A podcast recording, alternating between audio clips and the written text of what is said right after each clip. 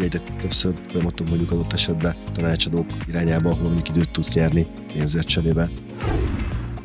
Amikor már 17 voltunk, akkor már kifejezetten GTD könyvet bújtam meg. Újra levettem a Scrum könyvet, hogy lehetne az egész cégre áthúzni, mert már éreztem, hogy kezdek el süllyedni sok melóban. Elkezdtünk egy management terméket fejleszteni magunknak is, ügyfeleinknek, és az ott a célunk, hogyha a Trello-t boldogan váltjuk ki, akkor jó terméket fejlesztettünk.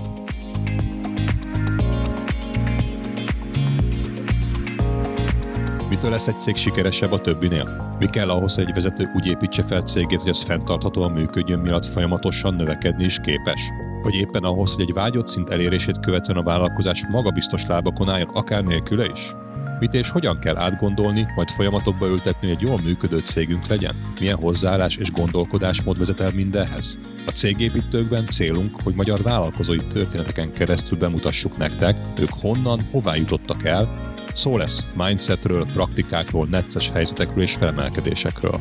Beszélgető társaim betekintést engednek, mit és hogyan építettek fel cégükben, milyen folyamatokat és rendszereket fejlesztenek a mai napig. Na és persze, hogy ezeknek milyen eredménye van a vállalkozásukban.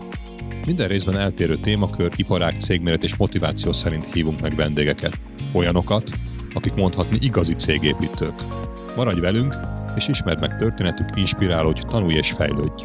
Én Egerszegi Krisztián vagyok, a Minicérem cégépítője, és ez itt a Cégépítők Podcast. A Cégépítők Podcastet eléred minden platformon. Hallgassd a kedvenceden, és kövessd be a sorozatot. Találkozzunk a következő adások során is.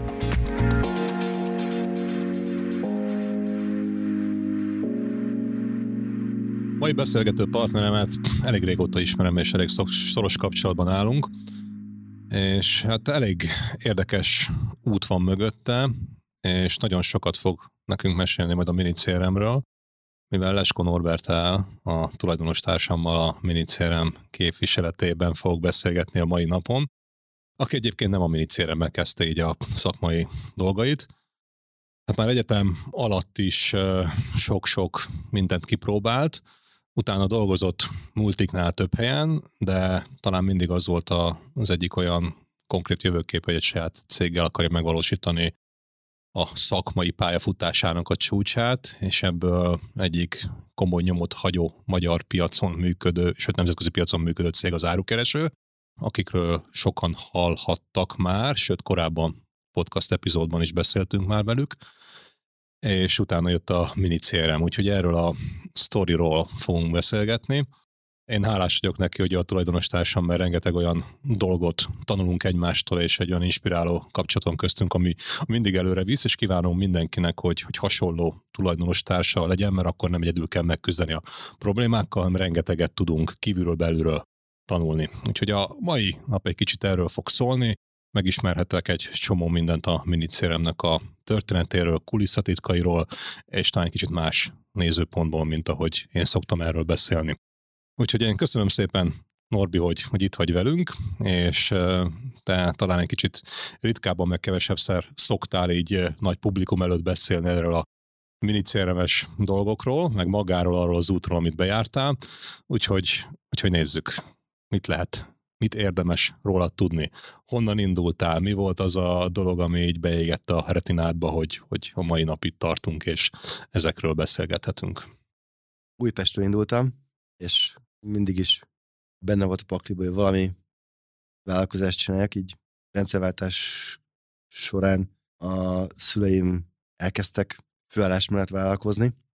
Így adta magát valahogy ez a kép, hogy csináljunk valamit. Az első jó pár vállalkozás az nem sikerült, nem jött be.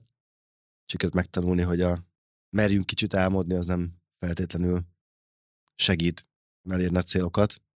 Hiába volt mondjuk komplet vállalkozás ötletünk arra építve, hogy keressünk elég pénzt ahhoz, hogy vegyünk magunknak egy videómagnót. Még annyi pénzt sem kerestünk vele. Igazából több mint egy videómagnó árát elbuktuk vele. Úgyhogy ja, innen indultunk messziről. És már jól emlékszem, akkor pont egy egyetem alatt is kipróbáltad, mert talán volt egy olyan önéletrajzokban, vagy az állásiratésekben egy olyan, olyan pont, hogy friss diplomás keresünk, két év szakmai tapasztalattal, valami ilyesmi, és akkor ennek úgy nem lehetett megfelelni. és te azt mondtad, hogy nem is ez, emiatt csinálod ezt, de, de akkor, ha jól értem, akkor ennek te megfeleltél volna, mert már volt annyi tapasztalatod az egyetem alatt. Hát igen, nem pont így fogalmaztad, hogy általában az volt a nagyon sok elsőtésben, hogy pályakezdő, fiatal, diplomával és szakmai tapasztalata, és erre mondtuk ezt viccesen, hogy friss diplomás két év szakmai tapasztalata. Igen, öt év helyett hat év alatt fejeztem az egyetemet, de cserébe lett hat év szakmai tapasztalatom közben. Végig dolgoztam egyetem alatt. Volt, hogy alkalmazottként, meg többet próbálkoztam vállalkozásokkal. Oké, okay, és egyik vállalkozás sem lett sikeres akkor, ha jól értem itt az egyetem alatt. És mit tanultál ebből? Azon kívül, hogy ha kicsit álmodunk, akkor, akkor az eredmény még kisebb lesz. Tehát, hogy annyi kihívás van, annyi buktatója van egy cégépítésnek, és annyiféleképpen el lehet rontani, hogy az én életem az túl rövid ahhoz, hogy megtaláljam az összes lehetséges hibázási módot, és a végén eljussak valami sikeres állapotra. Ez volt egy ilyen döntés a fejembe egyszer csak, hogy elmegyek alkalmazottként dolgozni működő cégekhez, megnézem, hogy hogy működik ez, meg, megnézem saját szemmel, hogy működik, majd utána újra kezdem a vállalkozósdit. És akkor ez jött egyetem után? A cégekhez elmenni, egyetem, tapasztalatot szerezni? Egyetem utolsó másfél évében is, meg egyetem után is igen, két évig még dolgoztam. És akkor meg lett a tapasztalat? Úgy látszik, igen. És hogyan volt tovább? Alkalmazottból vállalkozóvá? Utolsó, tehát a munkahelyemen egy kollégámnak volt egy ötlete, hogy csináljunk egy árösszehasonlító oldalt. Látta, hogy... Ez mikor volt? 2000? EU csatlakozás éve. Négy. És uh, meg volt az ötlet, hogy az Amerikában, meg Nyugat-Európában jól működik. Magyarországon is voltak hasonló oldalak, de más üzleti modellel, más hangsúlyjal mentek. Igazából ez a tipikusan nem világ megváltó, meg nagyon nagy ötlet, hanem így ezt mi is meg tudjuk csinálni itt típusú gondolat volt, ami egy egyszerűen hangzott, azt egy év után rájöttünk, hogy igazából egyik ötletünk, amit gondoltunk, nagy részt nagyon sok minden nem jött be, és lett egy cég, aminek magán a piacon volt valamekkora trakciója, tehát volt látogatottság az oldalnak, voltak vásárlók, akik a árukeresőn döntötték el, hogy hol fognak valamit megvenni, de már bevételben messze nem voltunk ott, hogy önfenntartó legyen a cég. Az akkor a lényeg az volt, hogy kerestek valami külföldön már bevált működő modellt, és akkor azt mondjuk hogy abból inspirálódva azt klónozva valósítsuk meg, vagy lokalizáljuk ide a magyar, vagy akár a regionális piacra. És működgetett, de nem hozta be azt a, az eredményt, amit, amit vártatok tőle. És mennyi idő alatt jutottatok el? Oké, okay, hogy voltak látogatók, meg aki árukeres alapján döntött, de ennek kicsit konkrétabban tudsz erről valamit mondani? Nem tudok fejből nagy konkrét számokat mondani. Ez biztos, tehát egy év alatt eljutottunk oda, hogy mind a ketten dolgoztunk elég jól óradíja, mint, mint tanácsadók, mint külsős tanácsadók, hogy pénzt megkerestünk, abból egy pár fős csapatot eltartottunk zárukeresőben. Ja, várjál, tehát, hogy voltatok valahol dolgoztok és pénzt kerestetek, és abból a tehát keresetből a építették. Igen, tehát a főállásból kiszálltunk, és akkor mint szabadúszó tanácsadók, programozók kerestünk X pénzt, amiből eltartottunk egy 5-6 fős csapatot. Na, akkor ez igen, ez egy klasszikus cégindítási dolog, amikor önerőből, megkeresett pénzből csináljátok ezt. És akkor ez az 5-6 fős csapatnak a, az eredményei volt az, hogy működött a cég, csak nem termelt igazi eredményt? Működött a cég, csak nem, nem termelt bevételt. Ami üzleti modellt kitaláltunk neki, az, az nem ment. Tehát akkor ilyen fix havidíjba gondolkodtunk, meg hogy majd telefonálunk, és akkor fölhívunk kis boltokat, és akkor ők fölkerülnek az árukeresőre, és ebből lesz forgalmuk, és ezért fizetnek majd mondjuk, nem tudom, havi 50 ezer forintot, de ez így, így nagyon nem vált be. És akkor nagyjából az látszott, hogy elmennénk egy most már egyértelműen bizonyított utólag üzleti modellbe, ez a kattintás alapú fizetés, hogy bárki fölkerülhet ingyen, és ahányan lekattintják a hirdetését, azok annyi szor x forintot kell majd fizetni. De ennek volt egy olyan hátulütője, hogy amíg a termék kicsi, és relatíve kevés látogató, ami van tízzer látogató, és abból tudom, születik mondjuk 100 kattintás, addig, ha kérsz mondjuk 100 forintot egy kattintásra, akkor azért az igen csak egy 10 forintos árbevétel, amiből nem, nem sok embert lehet eltartani. És ebből a modellből kijött, hogy hosszú távon jó, viszont kéne még legalább egy-két év, legalább összesen két-három országnyi internetező, és ez még 20 év ezelőtt volt, tehát hogy akkor a internet használat sem tartott ott, mint ma, hogy ez nullszaldós tudjon lenni. Ott kezdtünk el keresni befektetőt, hogy átideljük ezt a tyúktojás effektust, hogy, hogy lesz annyi látogató, hogy bevétele, meg profitja legyen a cégnek. Akkor jól értem, akkor volt egy olyan indulás, hogy kitaláltatok valamit, ami nem működött, és nem feladtátok. Mennyire volt egyszerű egyébként így a üzleti modellen változtatni? Mert ha jól értem, akkor itt a viszonylag korán rájöttetek, hogy ami elindultatok, az nem fog működni.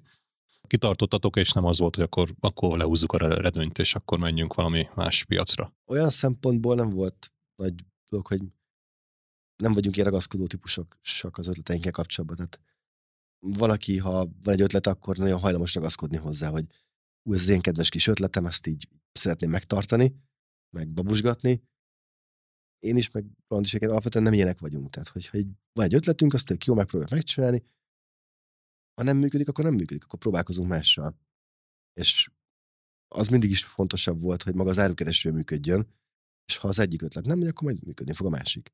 Oké, okay, nem ragadtatok le a részleknél, hanem a, a fő célkitűzés mm. irányába mentetek. És akkor eljött az a pillanat, hogy, hogy úgy néz ki, hogy működik, viszont ha jól értem, a méretek, hogy a számok kicsik voltak hozzá, nem volt gazdaságos a, a működés, és ezért kerestetek egy külső tőkét, aki majd segíteni fog ezt átidalni, vagy fölskálázni a céget. Hát egyrészt elfáradtunk, de sok volt napi mondjuk 6-8 órát dolgozni azért pénzt meg még mellé napi 6-8-10 órát dolgozni azért, hogy a új céget építsd.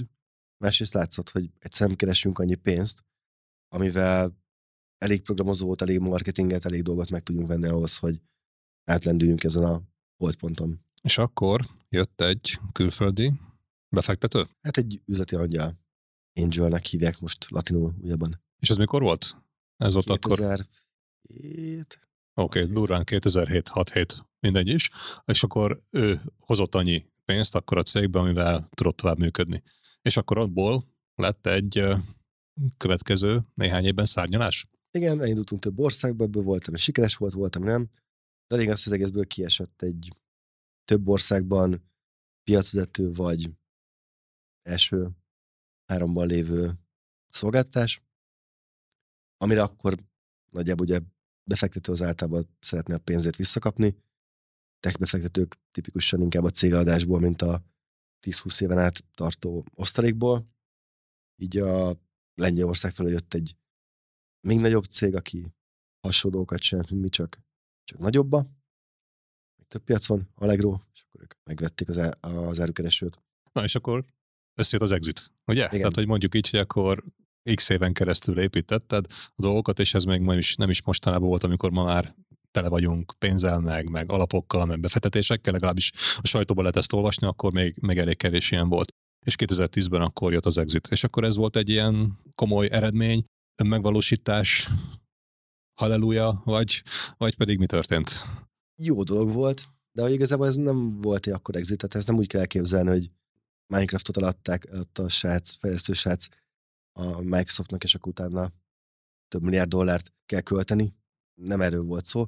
Egy visszakorai fázisba adtuk el a céget, egy jóval mostanihoz képest korábbi fázisban lévő internetes e-commerce mm, piacon, arra elég volt, hogy a következő céget el tudjuk indítani. Oké, okay, és akkor mi a tanulság ebből a, az árukeresős életutatból? Mert ezek szerint sok mindent megtapasztaltál, de még itt, itt korán sem az van, hogy akkor megvagyunk, és akkor menjünk nyugdíjba, hanem akkor azt mondtad, hogy már egyből egy következő cégen gondolkoztál. Két opcióm volt, vagy sem a következő céget, vagy elmegyek valahova alkalmazottnak.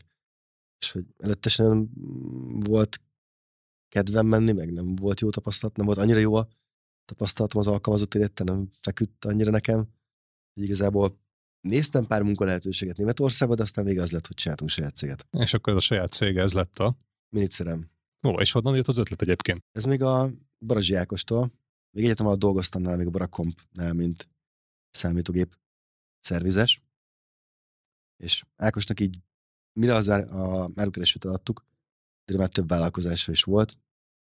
Volt számítógép, számítógép szerviz, infotermék, szoftver, és volt egy belső fejlesztésű ilyen ügyviteli rendszerük, amivel ügyfeleket nyilván tartották, meg a munkalapokat kezelték, ilyesmik.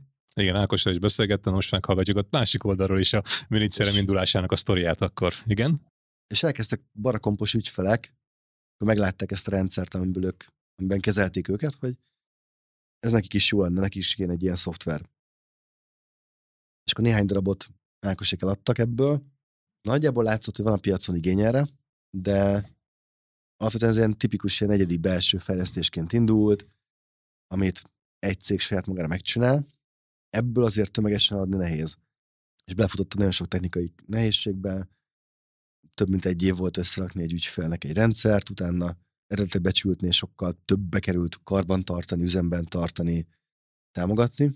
Csak egy leültünk beszélgetni Ákossal, hogy igazából az árukereső bizonyos szempontból hasonló, tehát egy webben valami szoftver van mögötte, tehát így nagyon nagy valamiban hasonló, de egy sokkal jobban skálázott termék, tehát hogy sok tízezer, sok százezer felhasználója van, boltok oldalán is sok száz ügyfele van, minden ez technológiailag mit tudnánk hozzá, mit tudnék hozzátenni, lenne értelmes ebből a mélyszeremből egy dobozos terméket gyártani. Akkor klasszikusan volt egy jó ötlete valakinek, aki erre csinált egy fejlesztést, amit elkezdett használni, és akkor néhány ügyfele így megszimatolta, és akkor neki is jó lenne. Tehát, hogy validálta önmagát az ötlet, ha jól értem, és akkor itt jöttél te, akinek van tudása, tapasztalata, hogy hogy kell ilyen szoftvert készíteni, és akkor ebből lett a ötletből, meg valami egyedi fejlesztési belső rendszerből a mini CRM-nek a mondjuk így az első verziója, vagy a csírája, vagy ez volt a csírája, és abból lett az első verzió. Hát ez volt a csírája, és akkor ebből volt egy ilyen átnézés, kódátnézés, meg egy meg potenciális ügyfelekkel beszélgettünk. Igazából nullára újra írtuk megint, más funkciótással, más alapokon, és, és abból lett az első termék, amit aztán még egyszer újraírtunk később.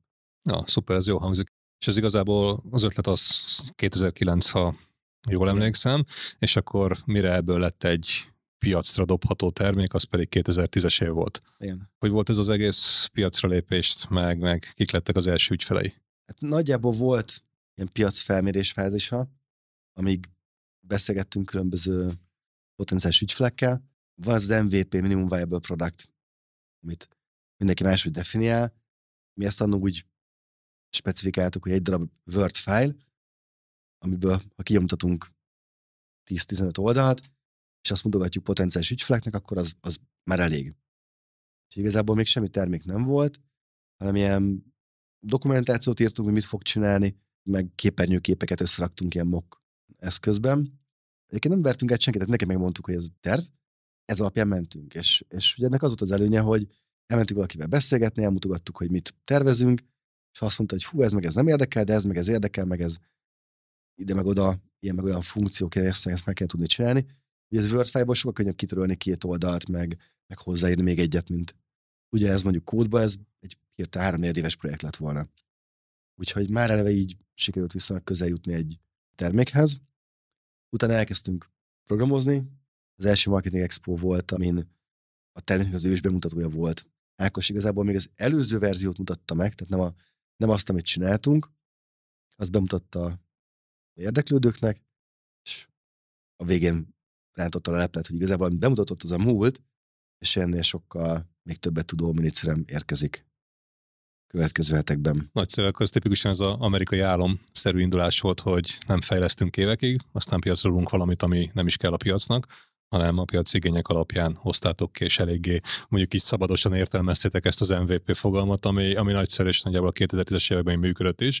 Az előző epizódban pont Zajdó Csavával beszélgettünk, hogy azt mondta, hogy most már nem MVP van, hanem MAP, ez a Minimum F-Sum Product, és, és ezt kell, most már 2022-ben ilyennel kell a piacra menni, úgyhogy változnak az idők. De ez egy teljesen jó dolog, hogy, hogy lássuk a, a változásokat.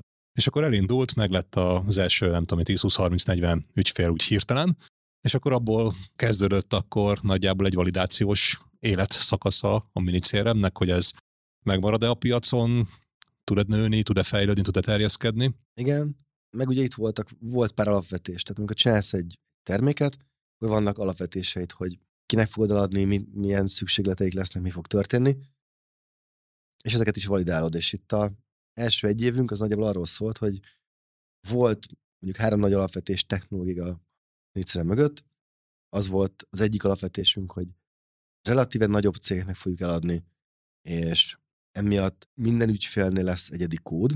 Annó SAP-ztam meg, SAP crm foglalkoztam, ahhoz képest skáláztunk vissza, skáláztam vissza én fejbe, hogy oké, okay, nem egy SAP-t adunk el, de azért lesz benne egyedi dolog. Meg oké, okay, hogy nem a legnagyobb cégeknek, valamelyik kisebbnek, de azért lesznek benne egyedi igények. Volt egy másik felvetés, hogy mindenképpen az ügyfelék azok B2B területről fognak csak érkezni, tehát cégeknek fognak eladni, tehát minden ügyfél cég, és akkor cégeknél vannak kapcsolattartók, meg minden. És volt egy utolsó felvetésünk, hogy ami alapvetés volt, hogy, hogy mindenki, ez a ma már account-based hívják, amikor mindenki egy-egy ügyfélen dolgozva, egy ügyfél az egy projekt, egy, egy entitás központ, ez lesz a mi célpiacunk. És akkor így igazából az első évben ebből a háromból három dőlt meg, és kiderült, hogy igazából kisvállalatoknak adjuk, tudjuk eladni, kisvállalatok keresik a terméket, ennek megfelelően nincs benne egyedi fejlesztés, nincs benne egyedi programozás, mert egyszerűen nem fér be a költségvetésbe, és egy dobozos megoldást keresnek. Vegyesen volt B2B és B2C, tehát hogy magánembereknek adnak el, és semmi cég, és viszont sok volt az ilyen szép latin szóló opportunity based sales, ahol egy-egy ügyfélnél több különböző projekt, több különböző eladás van, amik különböző fázisokban vannak, az egyik az mondjuk már le van zárva, a másik az még ajánlatadás van, stb. stb. stb. Emiatt maga a brand, meg a piac, hogy célmeccsánk az megvolt, de a termék az nem, igaz, nem volt igazán jó megoldás erre, ezért itt volt picit több, mint egy év után elkezdtük még egyszer újraírni az egészet. Némi hasonlóságot vélek felfedezni a zárókeresőnél, mert ugyanígy volt ott is, hogy jött egy koncepcióval elindultatok, és ott is mondtad, hogy három dologban három megdőlt, viszont újra gondoltátok az üzleti modellt, és a minicérnél ugyanígy megvolt az az alapvető koncepció, megdőlt, és megint nem feladtátok, hogy akkor ez így nem működik, hanem akkor újra gondoltátok, és, és szépen mentetek tovább. Oké, és akkor jött egy egyéves validáció, újraírás. Volt egy újraírás, és akkor elkezdtük a új terméket eladni, és akkor egy fel, fel, volt egy időszak, amíg az új terméket fejlesztettük, utána új ügyfeleknek, akinek ezt kellett, az egyiket adtuk el, másiknak a másikat, aztán jött az a pont, ahol már mindenkinek az újat adtuk el, majd a végén az összes régi ügyfelt át kellett állítani az újra. Az egész egy, hát majdnem három év volt, mire kifutott elejétől végéig. Na és akkor, ha majd az elejéről is beszéltünk, akkor egy kicsit te szemszögödből miért mini a mini CRM? Ezt nagyon sokan megkérdezik, hogy ma már sokkal több, mint egy, egy sima klasszikus CRM megoldás, és miért hívjuk mininek, ez már nem is mini, de ugye amikor elindult, akkor ez még igaz lehetett, de, de mi volt a névválasztásnak az oka? Sok, sok sztorit hallottam, én is mondok egy-kettőt erről, de mi a te fejedben, mert te vagy itt a kezdetek óta? Az egyik az, hogy most a Microsoftnak is ilyen vissza kicsi neve van, mégis egész jó méretet el, előttek, hiszen a mi név önmagában nem korlátozza azt, hogy mit lehet elérni. A másik, hogy maga mini CRM, mint név, nekem azt jelenti, hogy ez egy CRM, de azon belül egy kicsi. És a CRM alapvetően egy nagyvállalati kategória, nagyvállalati fogalom. Tehát tipikusan mondjuk a CRM meg az ERP, az mondjuk 20 évvel ezelőtt multicégek, több tízer fős nagyvállalatoknak a, a megoldása volt csak, és kizárólag. És a CRM szerintem sokkal kisebb cégeknek is tud segíteni. Értem, szerintem pont ugyanez a megoldás, nem pont ugyanez a CRM jó egy, egy multicégnek, mint egy kisvállalatnak, és ezért szerintem egy nagyon találó név a minicerem, hogy ez egy olyasmi arra való megoldás, mint amire van mondjuk egy nagyvállalati CRM megoldás, de ez kifejezetten kicsiknek van kitalálva, ami egyrészt a elérhetőségét is jelenti árban, másrészt az elérhetőségét komplexitásban, és megtanulhatós a bevezetés komplexitásban is. Sokkal egyszerűbb, könnyebb. Na, szuper, akkor most már ezt is így meghallottuk autentikus forrásból, hogy akkor miért mini a mini CRM. Oké, és akkor amikor elindult a mini CRM, akkor itt néhány év alatt, ami mondtad, eljutottatok oda, hogy akkor működött a termék, és, és piaca is volt, és fizettek is érte, és utána fejlesztettük folyamatosan, és jöttek újabb, meg újraírás is volt benne. A cég oldalról nézzük, mert most beszélhetnénk a termékről, meg technológiáról, de nem ez most a főszkopunk itt a mai napon, a cégépítésről szeretnék veled beszélgetni, mert ennek az aspektusai szerintem sokkal izgalmasabbak lehetnek itt a hallgatóink számára. Elindult a mini CRM, voltatok néhányan, hogyan raktátok össze, ezt, ezt meghallottuk, viszont a cég maga, az hogy épült, ott? Mi volt abban a, az a kép, ami a előtted lebegett, hogy, hogy szeretnél elérni, és hogy működtetek. Volt valami speciális CRM, metódus, know-how, amit felhasználtatok, vagy pedig ugyanúgy, mint egy KKV elindultatok ezen az úton? Indultunk az úton, mint bármi más KKV el tud indulni. De az mit jelent Sokszor... akkor? Neked mi, a, mi az a normál KKV elindulás? Azt csináltuk, mint az ügyfeleink, hogy minisztremet használtunk. Ezzel egyébként nagy előnyünk volt piacon mondjuk más szoftvercégekkel szemben, akik nem használtak minisztremet ami fontos, hogy próbáltuk egyesült teremteni a különböző területek között, És ez azt jelenti, hogy ugye persze ment erőforrás, meg, meg pénz a termékfejlesztésbe, tehát a fejlesztőcsapatba, de emellett volt egy támogató support csapat is, meg volt az értékesítés marketing, mint a, ami megvan nagyon sok helyen. Azt gondolom, hogy viszonylag hamar arányában nagyobb volt az értékesítés a hangsúly, mint sok másik helyen. Tehát nálunk viszonylag hamar első naptól kezdve volt értékesítő, és volt értékesítési folyamat valamilyen formában, és ezt persze faragtuk, tehát az első napi értékesítési folyamattól éveken át sok variáción keresztül már messze jutottunk, de hogy ez, ez meg volt az elejétől, és ami viszonylag hamar bejött, ugye nagyon hamar rájöttünk, a termék, amit árulunk, az relatíve komplex, az együtt, hogy minicérem, tehát hogy sokkal egyszerűbb, mint egy nagyvállalati szoftver, de azért még mondjuk egy darab papírhoz képest jóval komplexebb, és nagyon jól testezható. Tehát oké, okay, nem csinálunk egyedi programozást, de magát a felületet lehet hangolni, mezőket fölvenni, automatizálni, stb. Amihez kell segítség az embereknek, hogy megértsék, megtanulják, adott esetben megcsináljuk mi helyettük. És relatíve korán, tehát itt a validációs szakasznak a végére, már lett uh, egy olyan fogalom a cégen belül, hogy customer success, az ügyfél siker, mint csoport, mint üzletek később, ami szerintem a egyik ilyen titkos része, vagy, vagy előny, vagy, vagy plusz építőanyag a miniszeremnek, hogy lett komplet csapat, akinek csak az volt a dolga, hogy az ügyfelek elérjék a miniszeremre azt, ami miatt megvették.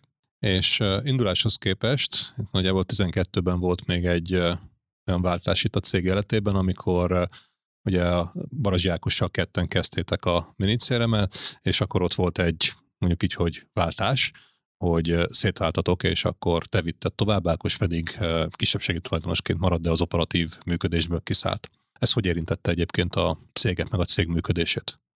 Hát itt volt egy év, ami picit ilyen, sőt, mondjuk tegyük úgy, nem haladtunk előre. Betelt egy év, ami útkereséssel ment, de sikerült ebből feljönni és, és tovább menni. Mi volt abból nekem nagy tanulság, mert azért azt még mondjuk el, hogy te nem Magyarországon élsz. Úgyhogy ez egy plusz nehezítő körülmény, hogy úgy vezess egy céget, hogy nem vagy itt. És most már te voltál az egyedüli akkor vezetője, vagy, vagy tulajdonosa akkor ebben az útkeresés időszakban a cégnek? Egyedüli tulajdonos nem voltam, tehát mindig is volt üzlettársam. Elejétől kezdve igen, Ausztriában élek, és úgy vezettem a céget. Én nem tekintek hátrányként, tehát sokan hogy, hogy? Szóba hozzuk, vagy szóba kerül, akkor azt mondják, hogy hú, mekkora hátrány nagy távolságot céget vezetni, és így szerintem nem ez, hanem csak egy paraméter, tehát hogy igen, ez az adottság, és más, mint a megszokott. Vannak olyan dolgok, amiket nem tudok csinálni, mások tudnak csinálni, viszont ezek legalább annyi előnyt adnak. Tipikus mondjuk jó példa az, hogy mondjuk én is, amíg Magyarországon éltem, és Magyarországon vezettem céget, addig nagyon sok mindent úgy kezeltem, hogy látom, mit csinálnak az emberek. Bemegyek az irodába, látom, mivel foglalkoznak, és úgy érzem, hogy menedzser vannak. Miután 300 kilométerről próbálsz egy céget vezetni, akkor ez megszűnik ez, mint lehetőség. Nem látod, mit csinálnak az emberek. És sokkal több mindent kell leírni, definiálni, előre meghatározni, mérhetővé tenni, mérni, és mondjuk egy valamilyen automatizált riportból kiszedni, hogy az értékesítőm bemente, fölhívta, akit föl kellett hívni, hány emberrel beszélt, megtartotta a demókat, lezárta, és a többi. És ezek így igazából szerintem összességében előnyt jelentenek, mert hogy rá kényszerítenek egy jobb menedzsment minőségre. Ami nehezítő körülmény lenne, ott valószínűleg erre mindenki azt gondolná, hogy hát nem az vagy 10 percesben vagyok az irodában, nem tényleg itt a három óra, ha, ha éppen szerencséd van, és rákényszerített arra, hogy máshogy gondolkozzál. És nem ugyanúgy működj, mint egy bármilyen másik cég, hanem valami hatékonyabb, jobb, automatizáltabb megoldást keres. És akkor azt mondod, hogy ez igazából ez egy előny lett, ez a külső kényszer, ami a földrajzi elhelyezkedésből adódott a mini CRM-nél. Így értelmeztem mindig is, és főleg 2020-ban ez főleg kijött, amikor hirtelen mindenki arra kényszerült, hogy bezárja az és home office menjen, nagyon sok nekik ez új helyzet adott, hogy úristen, hogy kell távolról menedzselni embereket. Nekünk meg így Eddig is így működtünk. Mi változott? Nem változott semmi. Igen, ez egy, ez egy, ez egy érdekes dolog. És abban az időszakban, amikor távolról menedzselted a céget, akkor a létszám azért az nem a mai nap környékén elérhető volt, hanem akkor ilyen, ilyen nem tudom, 7-10-15 ember dolgozhatott így maximum a minicéremnél.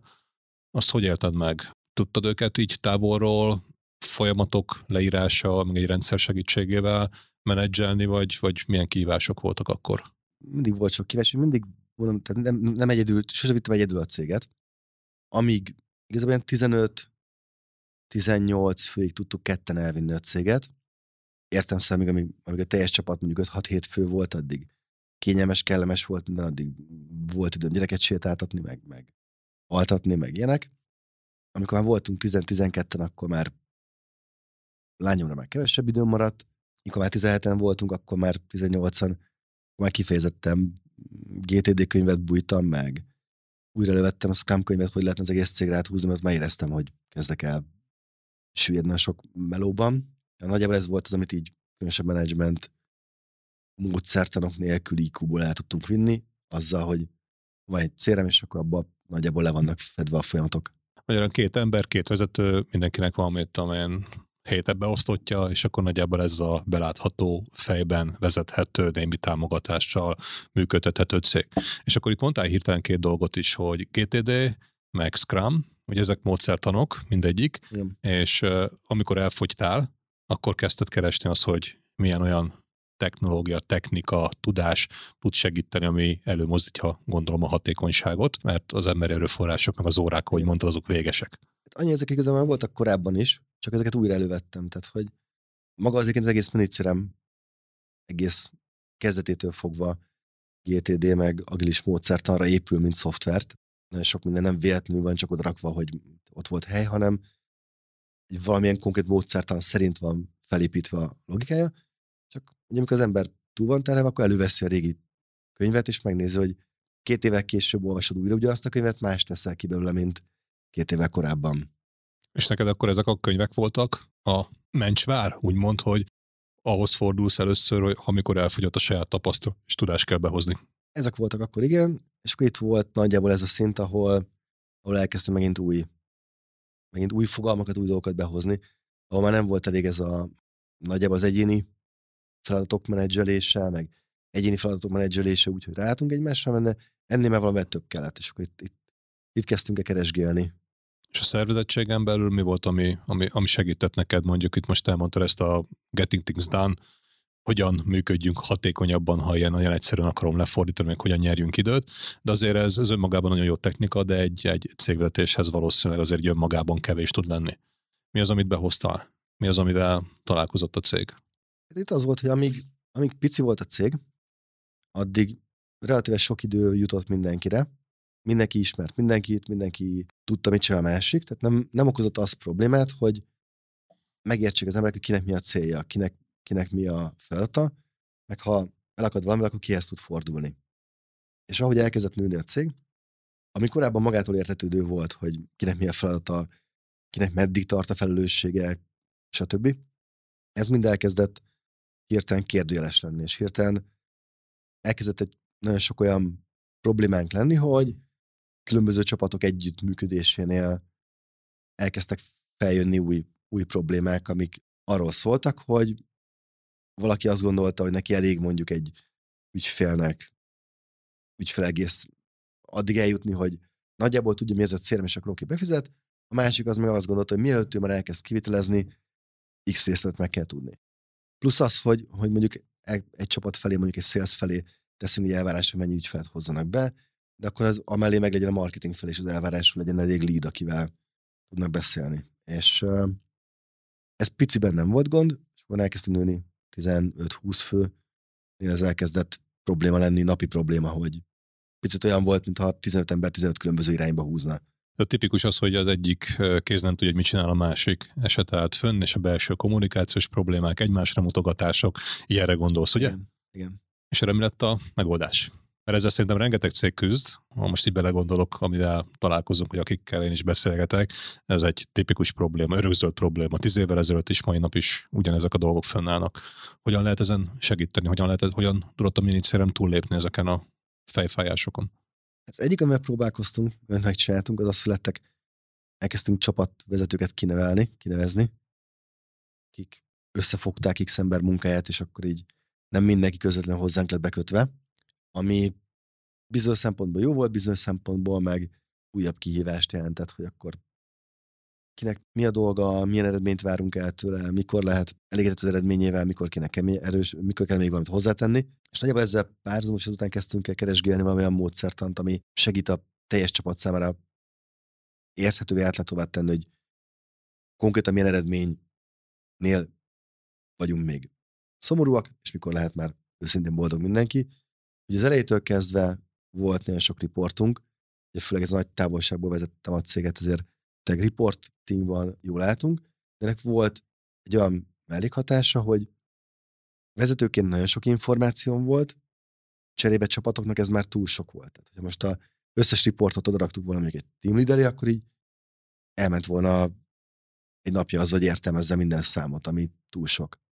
Őt próbáltunk keresni valamit, ami fókuszt teremt. Az első, amit kipróbáltunk, az OKR volt, ez a Google-nek a Google viszonylag kezdeti időszakába bevezetett módszertan a célkitűzésekre, az Objectives and Key Results, ami igazából szerintem két évig küzdöttünk vele, talán, vagy két és fél, valami ilyesmi ideig próbálkoztunk vele, segített, előrébb minket, végül nem vált be hosszú távon, de... Mondasz egy pár szót erről, hogy nem biztos annyira közismert, hogy mindenki tisztában van vele, hogy mire ad választ, hogy miben tud segíteni egy Az azt értem, hogy sok ember van már, elveszünk, nem bírunk kommunikálni egymással, kikinek, mit, hogyan, miért. A probléma az, az nagyjából adott. Ez előbb-utóbb mindenki találkozik vele. És akkor erre sokféle válasz megoldás lehet. OKR-t hoztat. Te egy kicsit hozzá már képbe minket, hogy ez, ez mit akar, mert erős lett könyveket olvasni, de talán egy, egy néhány percben összefoglalva azzal tudunk nagy segítséget adni másoknak is. Ahogy ugye mi alkalmaztuk, hogy fogtuk a céges célokat adott időszakra, évre vagy évre, beírtuk a mint fő ob- objektívet, mint fő célt a, az én nevemhez, és akkor megpróbáltuk lebontogatni csapatvezetőkhöz, meg egyes csapattagokhoz, akinek milyen céljai vannak, részcéljai vannak ezzel kapcsolatban. Mondjuk, ha a teljes céges cél az mondjuk X árbevétel elérése, akkor mennyi új árbevételt kell behozni az értékesítésnek, mennyi új, be, új árbevételt kell, mennyi bevételt kell behozni a, a meglévő ügyfeleket kezelő csapatnak, és akkor ebből leosztani egyesével értékesítőkre, árbevételt, akár régebbi lidek aktiválását, reaktiválását. Próbáltuk ebbe bevonni még a fejlesztőket is, hogy milyen olyan funkciókat fejlesztenek, amiből aztán mennyit adunk el.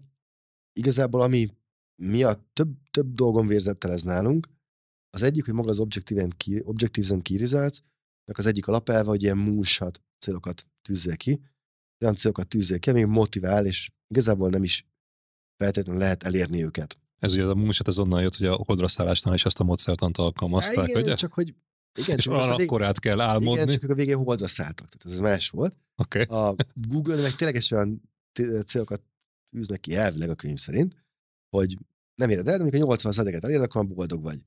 És ez ilyen kulturális különbség is.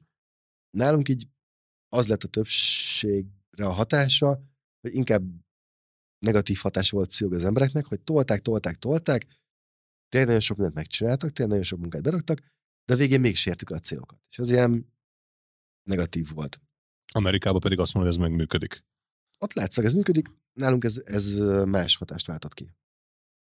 A másik, hogy az OKR az azt mondja, hogy a számokat azokat mindenki a saját számait gépelje be a OKR rendszerbe, valahonnan, ezzel is rákényszerít az embereket, hogy szembesüljenek, lássák, legalább hetente egyszer értékelik a számaikat. És igazából ez nálunk egy ilyen örökös bizalmi válságot okozott a OKR riportjainkkal szembe, mert hogy lettek olyan csapatok, akik pénteken akartak frissíteni, volt, aki azt mondta, majd ők hétfőn, aztán ezt hozzájönnek a szabadságok, a betegállományok, az egyes emberek, akik, akik csak valamilyen nem töltötték ki, hozzá, aki, aki elhibázta a kitöltést.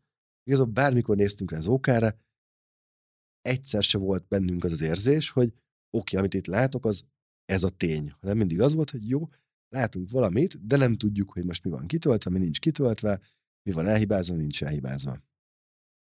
Úgyhogy ez egy ilyen, igazából az egyik halálos ítélete volt a, annak a módszernek, hogy mi vezettük. Magyarán, hogy sok effortot kellett arra ráfordítani, hogy ezek legyenek frissítve és töltve. Volt még ö, olyan hibája én emlékképem szerint, hogy túl sok célt vállalt a csapat, mert nagyon lelkes volt mindenki, és próbáltunk túl teljesíteni, és innentől kezdve az meg igaz a mondás, hogy nem lehet megülni egy, egy fenékkel több lovat egyszerre, és amikor túl sokat válasz, akkor, akkor igazából egyik sem sikerült. Ez a része, ez, ez hogy működött így emlékképet szerint? Igen, nálunk is az, hogy Okárbe mi úgy értelmeztük, hogy három, vagy akár négy objektív is lehet egy emberen, amire aztán objektívenként még jönnek három-négy kirizát, és ez sok volt.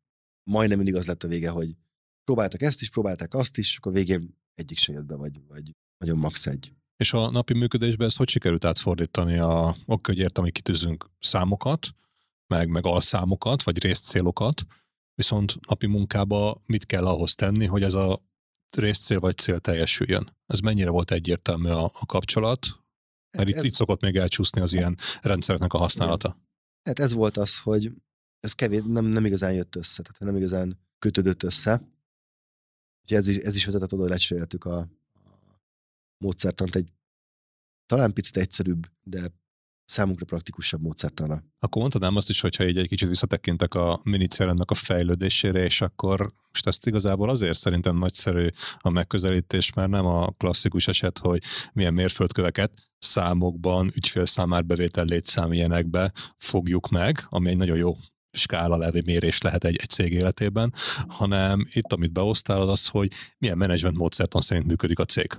Mert annak előbb-utóbb fejlődnie kell, hogy a cég is fejlődik, vagy, vagy egyszerűen megáll a cég. És az elején elindult józan parasztésszel, menedzselt céggel, ahogy az ember tudta valamilyen folyamat támogatásával egy kicsit hatékonyabb, mint a papíralapú módszer működtetni, és amikor már elérte, elérte a cég ezt a durán ilyen 15-20 fő környékét, akkor jött valami komplexebb dolog. A sok best practice, tehát a tippekből rengeteg van, tudásból rengeteg van, mondhatunk módszertant is rengeteg van, meg, meg GTD, meg bármilyen technika, viszont onnantól ez az OKR volt az a következő szintlépés a miniszterem életében, amikor azt tudjuk mondani, hogy fejlődött a cég.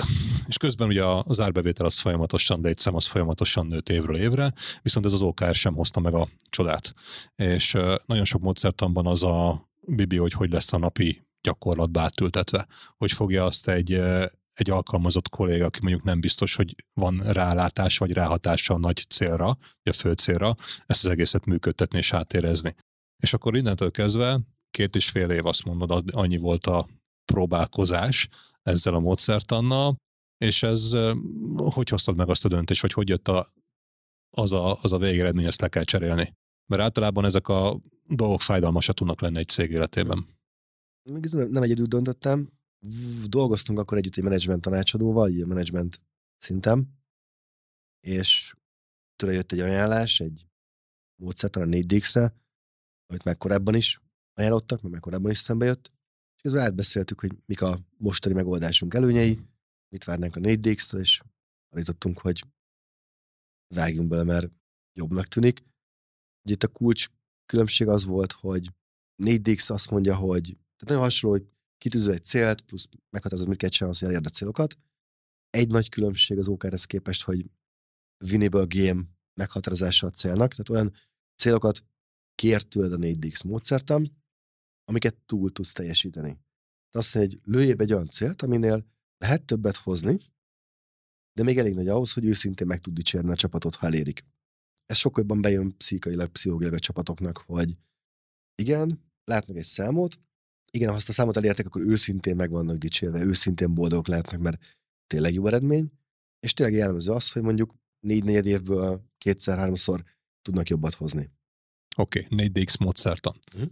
Jött egy ajánlás, egy menedzsment tanácsadó segített, de ez, ez mégis hogy lett a, hogy ismerted meg, cégnél hogy lett bevezetve, milyennek a tipje, trükkje, ha valaki akar egy új menedzsment módszertan bevezetni a saját cégénél? Én sokat olvasok, legtöbb újdonság, amit vezettem, az valami könyvből jött. Ez is jött egy ajánlás, olvastam a könyvet, plusz még a, a Imrével annól beszéltünk is többször, tehát hogy a praktikus kérdéseken átsegített, meg volt egy ismerősöm, aki szintén cégüknél vezette be akkoriban 4 et vele sok mindent megbeszélgettünk így tapasztalatcsere. Akkor ez a tipikus KKV módi, hogy nézzük, viszont innentől kezdve a motivációt is sokkal durvább volt, vagy, vagy nagyobb volt azzal, hogy ezt, ezt, ezt működésre kell bírni, mert nem máson múlt, hanem csak rajtad az, hogy ez az egész ez működni fog ez a módszertan a cégnél. Mit jelent az, hogy mondtad, hogy winnable a game, tehát hogy megnyerhető játék. Mm. Miért fontos ez? Ugye az a különbség, hogy a, az óker azt feltételezi, hogy az emberek addig hajtanak, amíg el nem érték a céljukat. És ha kitűzöl nekik egy elég nagy célt, akkor folyamatosan hajtani fognak a cél felé. 4DX azt feltételezi, hogy ha egyértelmű az, hogy miben mérik a játékot, akkor az emberek tudnak hajtani a cél a mérőszám javításáért, akkor is, ha egyébként nyerésre állnak. Tipikus egy, egy sportpéldát szokott hozni, hogyha ha mondjuk lemész egy térre, és azt látod, hogy egy kosárpalánk előtt játszik pár fiatal, akkor honnan tud betippelni, hogy számolják a, a pontokat, vagy nem, a játék intenzitásából. Ha csak így lazán játszanak, és így pattogtatják a labdát, és minden, akkor csak így játszogatnak. De ha látod, hogy tényleg beleadnak, fordulnak, csinálják, akkor ők fejben számolják a pontokat. És erről szól, hogy ha a csapat tudja, hogy mit mérnek, tudják, tudják, látják, hogy mi az eredmény, akkor tolják akkor is, ha éppen attól kitűzött szám fölött van a, a mutató. És ez bejött nálunk. Tehát, hogy bejött az a feltételezés, hogy ha mondjuk kitűzünk 600 demo időpont elérését egy négy évre, akkor sales támogató csapat nem áll meg a 600 időpontnál, hanem ugyanakkor lelkesedéssel mennek tovább, mint hogyha egyébként tök más volt volna a cél. Egyszerűen hajtja őket az, hogy ebben ez van mérve, ez a közös mérőszám, ez a csapat mérőszáma, és minél többet megpróbálnak elérni.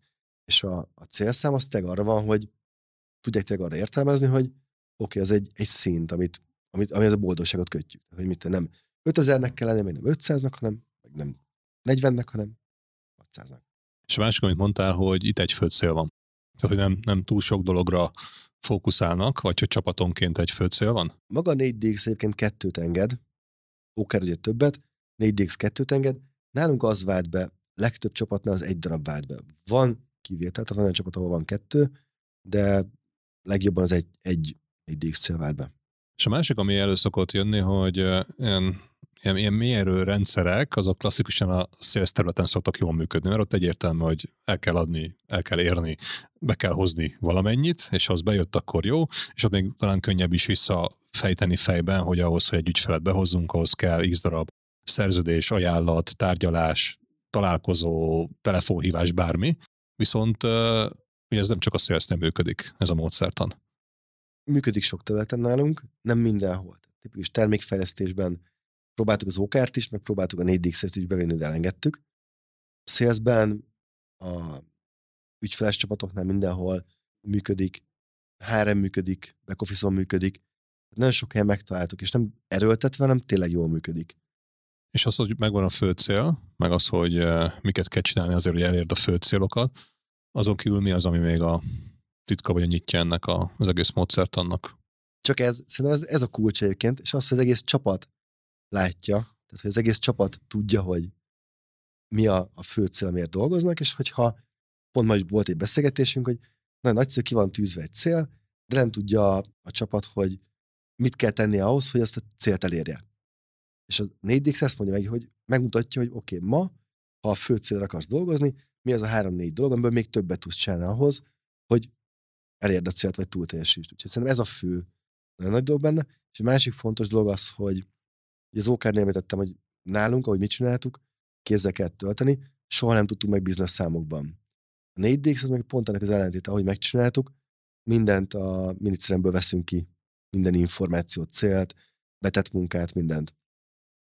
És túl a negyed év váltáskor, ha valami új célt tűzünk ki, és még van egy hiba a riportban, első két hétben fázis van, Egyébként tudunk bízni a riportokban, meg tudjuk számolni, hogy a riport azt mutatja, hogy 19, akkor meg tudjuk számolni azt a 19 ügyfelet, ahol megtörtént az, amit riport mutat, és bármikor nyitod meg a riportot, tudhatod, hogy ez egy aktuális állapotot mutat, nem pedig egy, egy héttel ezelőtti, meg két héttel későbbinek a vegyes valami random keverékét.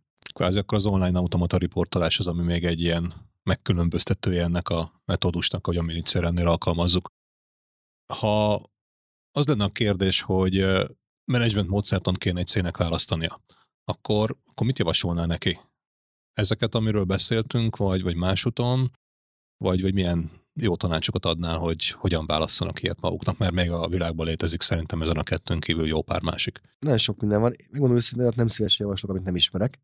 Meg szerintem ez egyébként méretfüggő. Tehát, hogy a miniszeremnek is kelettek, tehát a GTD módszertan, a GLIS projektmanagementnek egy nagyon egyszerűsített változatai, ezek kellettek ahhoz, hogy az egy fő, két fő ketten elkezdjük csinálni bábozásból, eljussunk a 15 főig.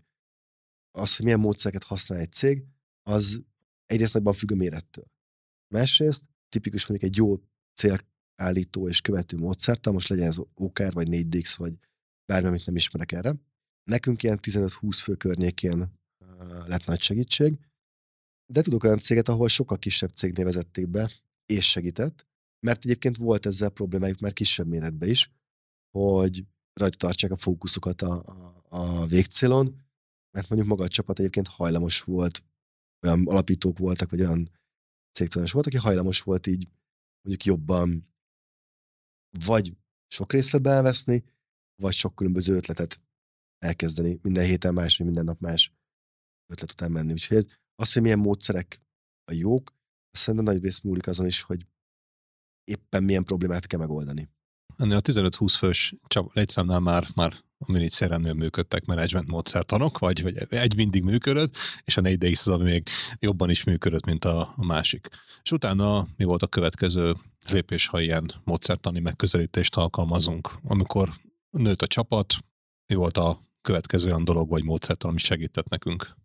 Megint egy nagyjából olyan háromszoros növekedés környékén, ilyen 40, 45-50, 50 pár főnél kezdett elfogyni ez a csapatvezetők viszik a csapatokat, meg telegetjük a csapatvezetőket egy irányba szint, és kell behoznunk egy, egy plusz szintet a, a menedzsmentbe, struktúrába, és akkor itt megint jöttek be új kihívások, új nehézség. Az egyik ilyen, ami, ami nagyjából ennél a színnek elkezdett, előjött több probléma, aminek hasonló egy irányba mutatott a megoldás, vagy egy, egy, egy dolgot oldottuk meg, vagy egy, egy, egy megoldás több problémánkat megoldotta.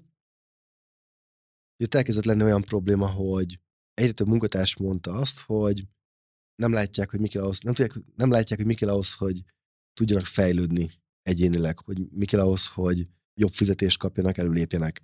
Ugye, ami még kisebb volt a csapat, addig valamelyikünk mindenkivel személyesen foglalkozott viszonylag sok időt, tudtunk adni visszajelzést, tudtunk adni tippeket, tudtuk segíteni az embereket, hogy mi lehet a következő, mi lehet az a, az a, az a akár mondjuk egy könyv, amit elolvasnak, vagy mi lehet az a következő skill, amit érdemes fejleszteni.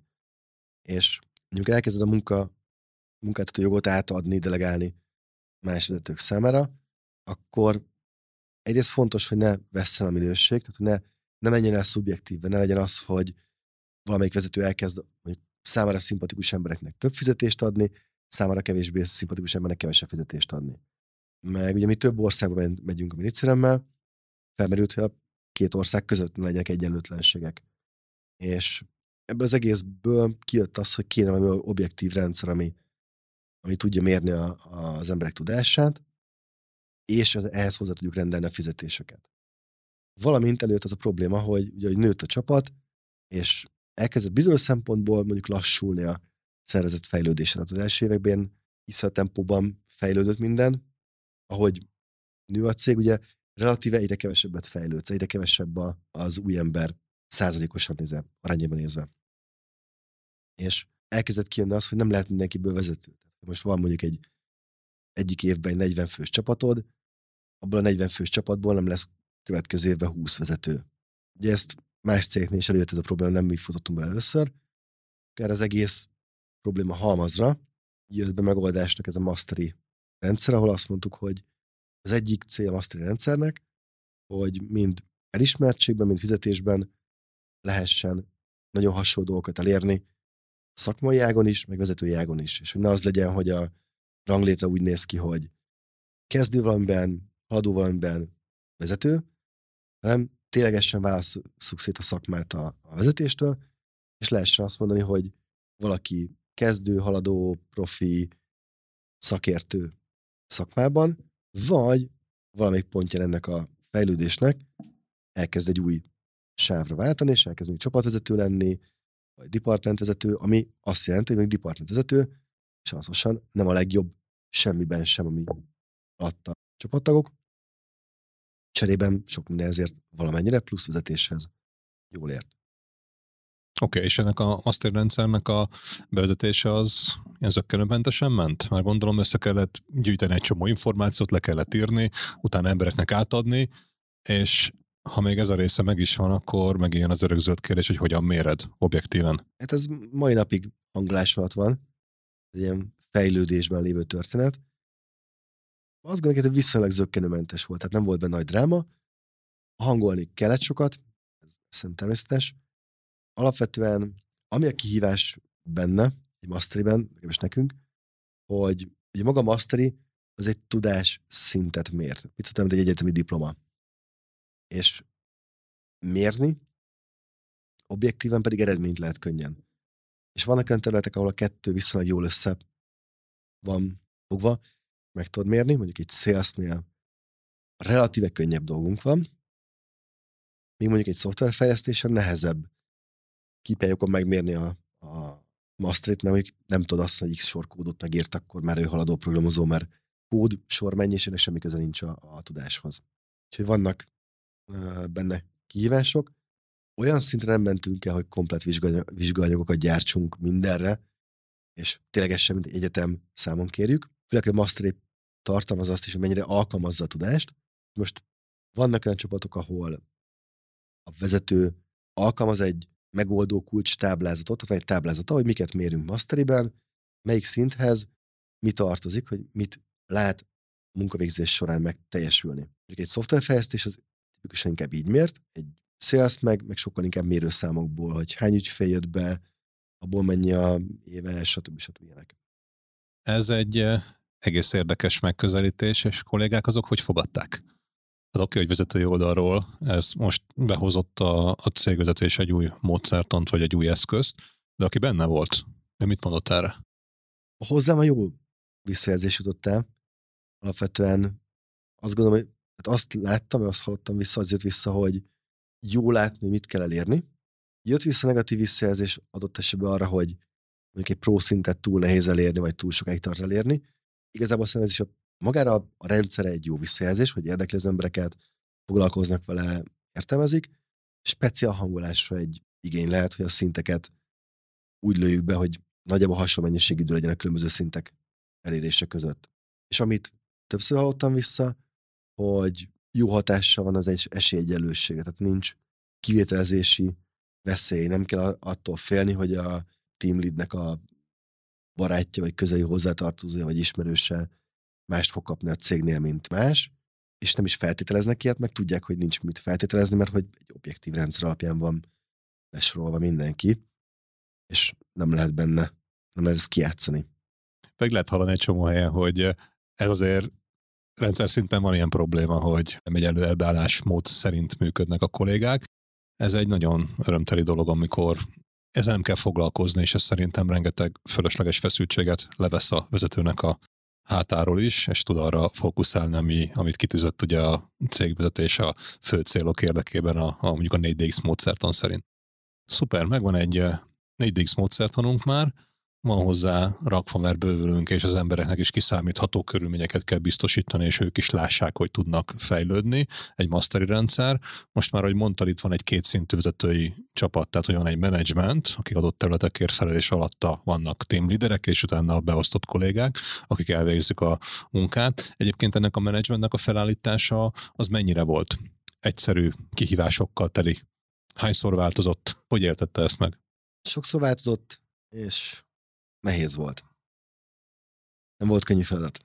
Az egyik, amit belefutottunk, hogy nagyon nehéz kívülről behozni magas szintű vezetőt. Most azt gondolom, hogy azt valamit nem is próbálkoznék újra. Vannak olyan területek, ahol, ahol tudtunk behozni, tipikusan olyan terület, ami egyrészt a cég számára mondjuk vakfolt volt, tehát nem volt semmilyen tudás házon belül, nem igazán volt alternatíva, tipikus HR meg, meg pénzügy, valamint olyan szempontból relatíve standardek ezek a területek, hogy HR meg pénzügy elég hasonlóan működik minden, vagy kéne működjön. minden kis és középvállalatnál, tehát hogy nem, nem iparág specifikus, nem, nem, nem cég specifikus annyira az, hogy minek kéne megtörténnie. Olyan területeken, mint a ügyfél kapcsolatkezelés, vagy, vagy marketing, vagy, vagy értékesítés, viszont sokkal nehezebben tudunk behozni, vagy tudtunk, nem tudtunk behozni kintről vezetőt sikeresen. És ott azt gondolom, hogy talán ez szinte lehetetlen megtalálni azt az embert, aki tud hozni elég sok tapasztalatot és tudást kintről, amit alkalmaz, és mindemellett egyébként rögtön még nyitott is arra, hogy tanuljon, megismerje a terméket, megismerje a céget, megismerje az itteni kultúrát, és a saját tudásának a 10-20-30-40 százalékát kiszűrje, kicserélje valami újra, és abból összegyúrva vigye tovább. Azt gondolom, hogy talán így ez egy elég ritka plusz a, bizalom is egy nehéz kérdés. Ugye más hogy valaki elkezd egy junior pozícióban, van esélye mind a két félnek, a cégnek és meg az embernek is bizonyítani egymás felé, hogy felépül a bizalom, úgy kap az ember egy a felelősséget. Ez egy vezető pozícióban nulláról indul az emberek, az olyan nehéz. Igen, és ezzel is valószínű elég sokan küzdenek, hogy, hogy olyan vezetőt, aki tényleg jól is teljesít és megbízható, az vigye tovább mondjuk helyette a céget.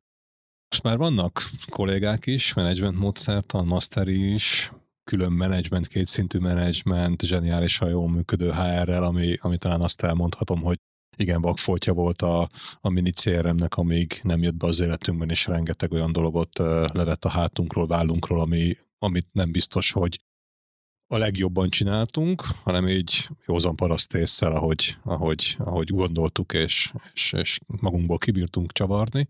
És akkor utána, ha így nézzük, mi volt az, ami megadta annak az esélyét, hogy a mini az kvázi egy ilyen közép jellegű, egy nagyobb kisvállalatból egy következő szintre tudjon lépni.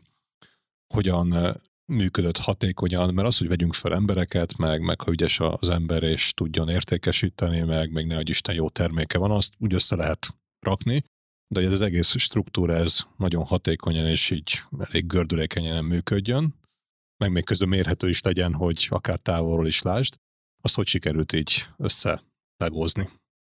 Nagyjából végigmentünk a dolgokon, egy ilyen folyamatos fejlesztés volt, meg egy folyamatos hibakeresés, tehát egy ilyen minden nap, minden héten átnézni, mi történik, mi megy, lehetőleg minél őszintébben, és megnézni, hol vannak problémák, és azokat egyesével kigyomlálni a rendszerből. Ha tudjuk, mi a megoldás, akkor alkalmazni, nem tudjuk, mi a megoldás, akkor elkezdeni keresni megoldásokat. De korábban ugye sokkal több volt, amit is saját kútfőből, vagy könyvolvasás, bizonyos cégméret meg elkezdett a problémák száma több lenni, a bevétel is több lenni, és akkor egyre többször folyamaton mondjuk adott esetben tanácsadók irányába, ahol mondjuk időt tudsz nyerni pénzért cserébe. Tipikus ilyen mondjuk egy customer success, ahol vissza sokáig mondjuk TED előadásokat néztünk, meg könyveket olvastunk, meg meg volt az a pont, ahol egyszer elkezdtünk egy relatíve drágább amerikai tanácsadóval együtt dolgozni, és amit elköltöttünk plusz pénzt, azt megnyertük azon, hogy mondjuk több évnyi könyvolvasás kísérletezés helyett meg volt visszak hamar a megoldó kulcs. Ezeket a, az új tudásokat ezt hogy vezettétek be a cégnél? Amikor a klasszikus a projektmenedzsment, amikor mindenki ilyen Microsoft projektmen Gantt diagram, amit valahogy tanulhattunk, aztán az életben nem mhm. működő mm.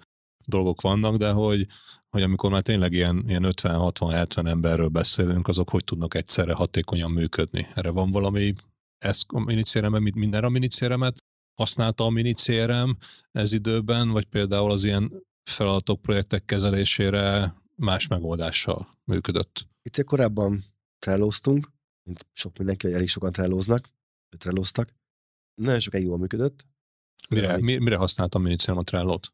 Projektkezelés, projekt, változásmenedzsmentre leginkább. Tehát az, egyrészt az olyan területeken, mint a marketing, hogy ott tudtuk szervezni a munkát, meg olyan területeken, mint még egy értékesítés, vagy, vagy ügyfélkezelés, vagy, vagy ügyfélszolgáltatta, napi munka ment minicérembe, és a folyamat fejlesztés előrevitel, előrépés ment. Projektek formájában trello Ami, ami és Trello kicsi... egyébként miért a Trello lett? Mert egy ingyenes megoldásként elérhető a piacon, vagy, vagy mi más volt ennek az Nem, oka? A adódott onnan egyrészt, hogy akkor, amikor mi használtuk, akkor ingyenes volt, arra mi nekünk kellett egy ideig, aztán utána nekem egy idő után fizetős fiókom volt, mert akartam benne automatizálni, meg, meg, meg riportolni, meg minden, és ahhoz meg kellett fizetni. Zárójuk megjegyzem, én emlékszem, hogy ilyen havi ezer dolláros nagyságrendben fizettünk a Trelloért. Igen, de a legelején még ingyenes volt, aztán utána már nem.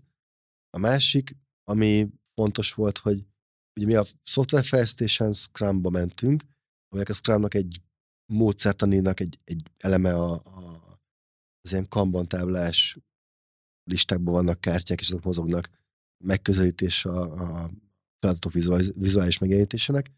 És ez szimpatikus volt, a Trello az ilyesmi, csak nem szoftverfejlesztésre. És a szoftvercégként adta magát, hogy ne valami teljesen más módszertan szerint menjünk, tehát ne az legyen, hogy a szoftver része az Kanban, a többi az meg Gantt. Úgyhogy emiatt jött a, a Trello. Aztán persze elkezdtük kinőni. Mik voltak a legnagyobb nyugjai vagy hiányosságai? Azok a munkatársak, akik nem vezettek több embert, azok szerették, mert hogy volt egy bordjuk, és akkor azon nagyjából látták, mit kell csinálni. Ha több projektben voltak benne, akkor volt két-három bordjuk, de ez kb. még oké. Okay. És vezetőként én attól kaptam, mondjuk, hogy kihullott a maradék hajam is, hogy volt olyan bordom, ahol a dolgomat vezettem, volt, ahol a menedzsmentes dolgot vezettük, plusz mit 10-20 bordot kellett még átnéznem, 30-at, mire minden csapat, minden aktuális projektjét átláttam, és ez... Mennyi időt vett el ez az életedből? Nem, konkrét órát nem számoltam ki, de szerintem nem is, nem is tenne jót a szívemnek, aki számolnám. Oké, okay, tehát azért... Sok óra, sok óra per hét. Sok órába, sok-sok-sok órába került, hogy átlásd ezzel az eszközzel a, a cég működését, vagy folyamatfejlesztési projektek működését. Még picik voltunk, jó volt, és hogy többe lettünk, ugye ez, ez nagyon, nagyon kaotikus lett. Mi volt ebből a kitörési pont? Mikor kezdett el annyira fájni, hogy azt mondta, hogy ez ehelyett a megoldás helyett valami másban gondolkozzunk? Több éves küzdés volt egyébként. Nagyon sokáig keresgéltünk más eszközöket, és kipróbáltunk akár kisebb csapatokkal, részcsapatokkal, más projektmenedzsment túlokat.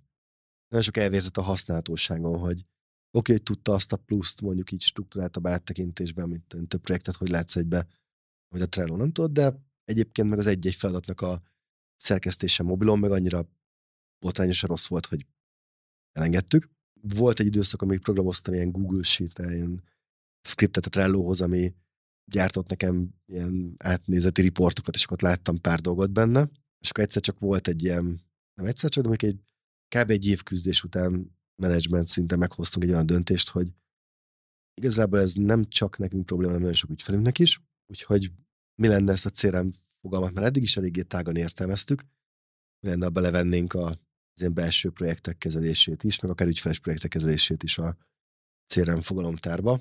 Ha már ilyen operatív CRM-et csinálunk, azt jelenti, hogy a napi feladatok kezelését oldjuk meg a minicremmel, elkezdtünk egy projektmenedzsment terméket fejleszteni magunknak és ügyfeleinknek, és az ott a célunk, hogyha a trello boldogan váltjuk ki, akkor egy jó terméket fejlesztettünk.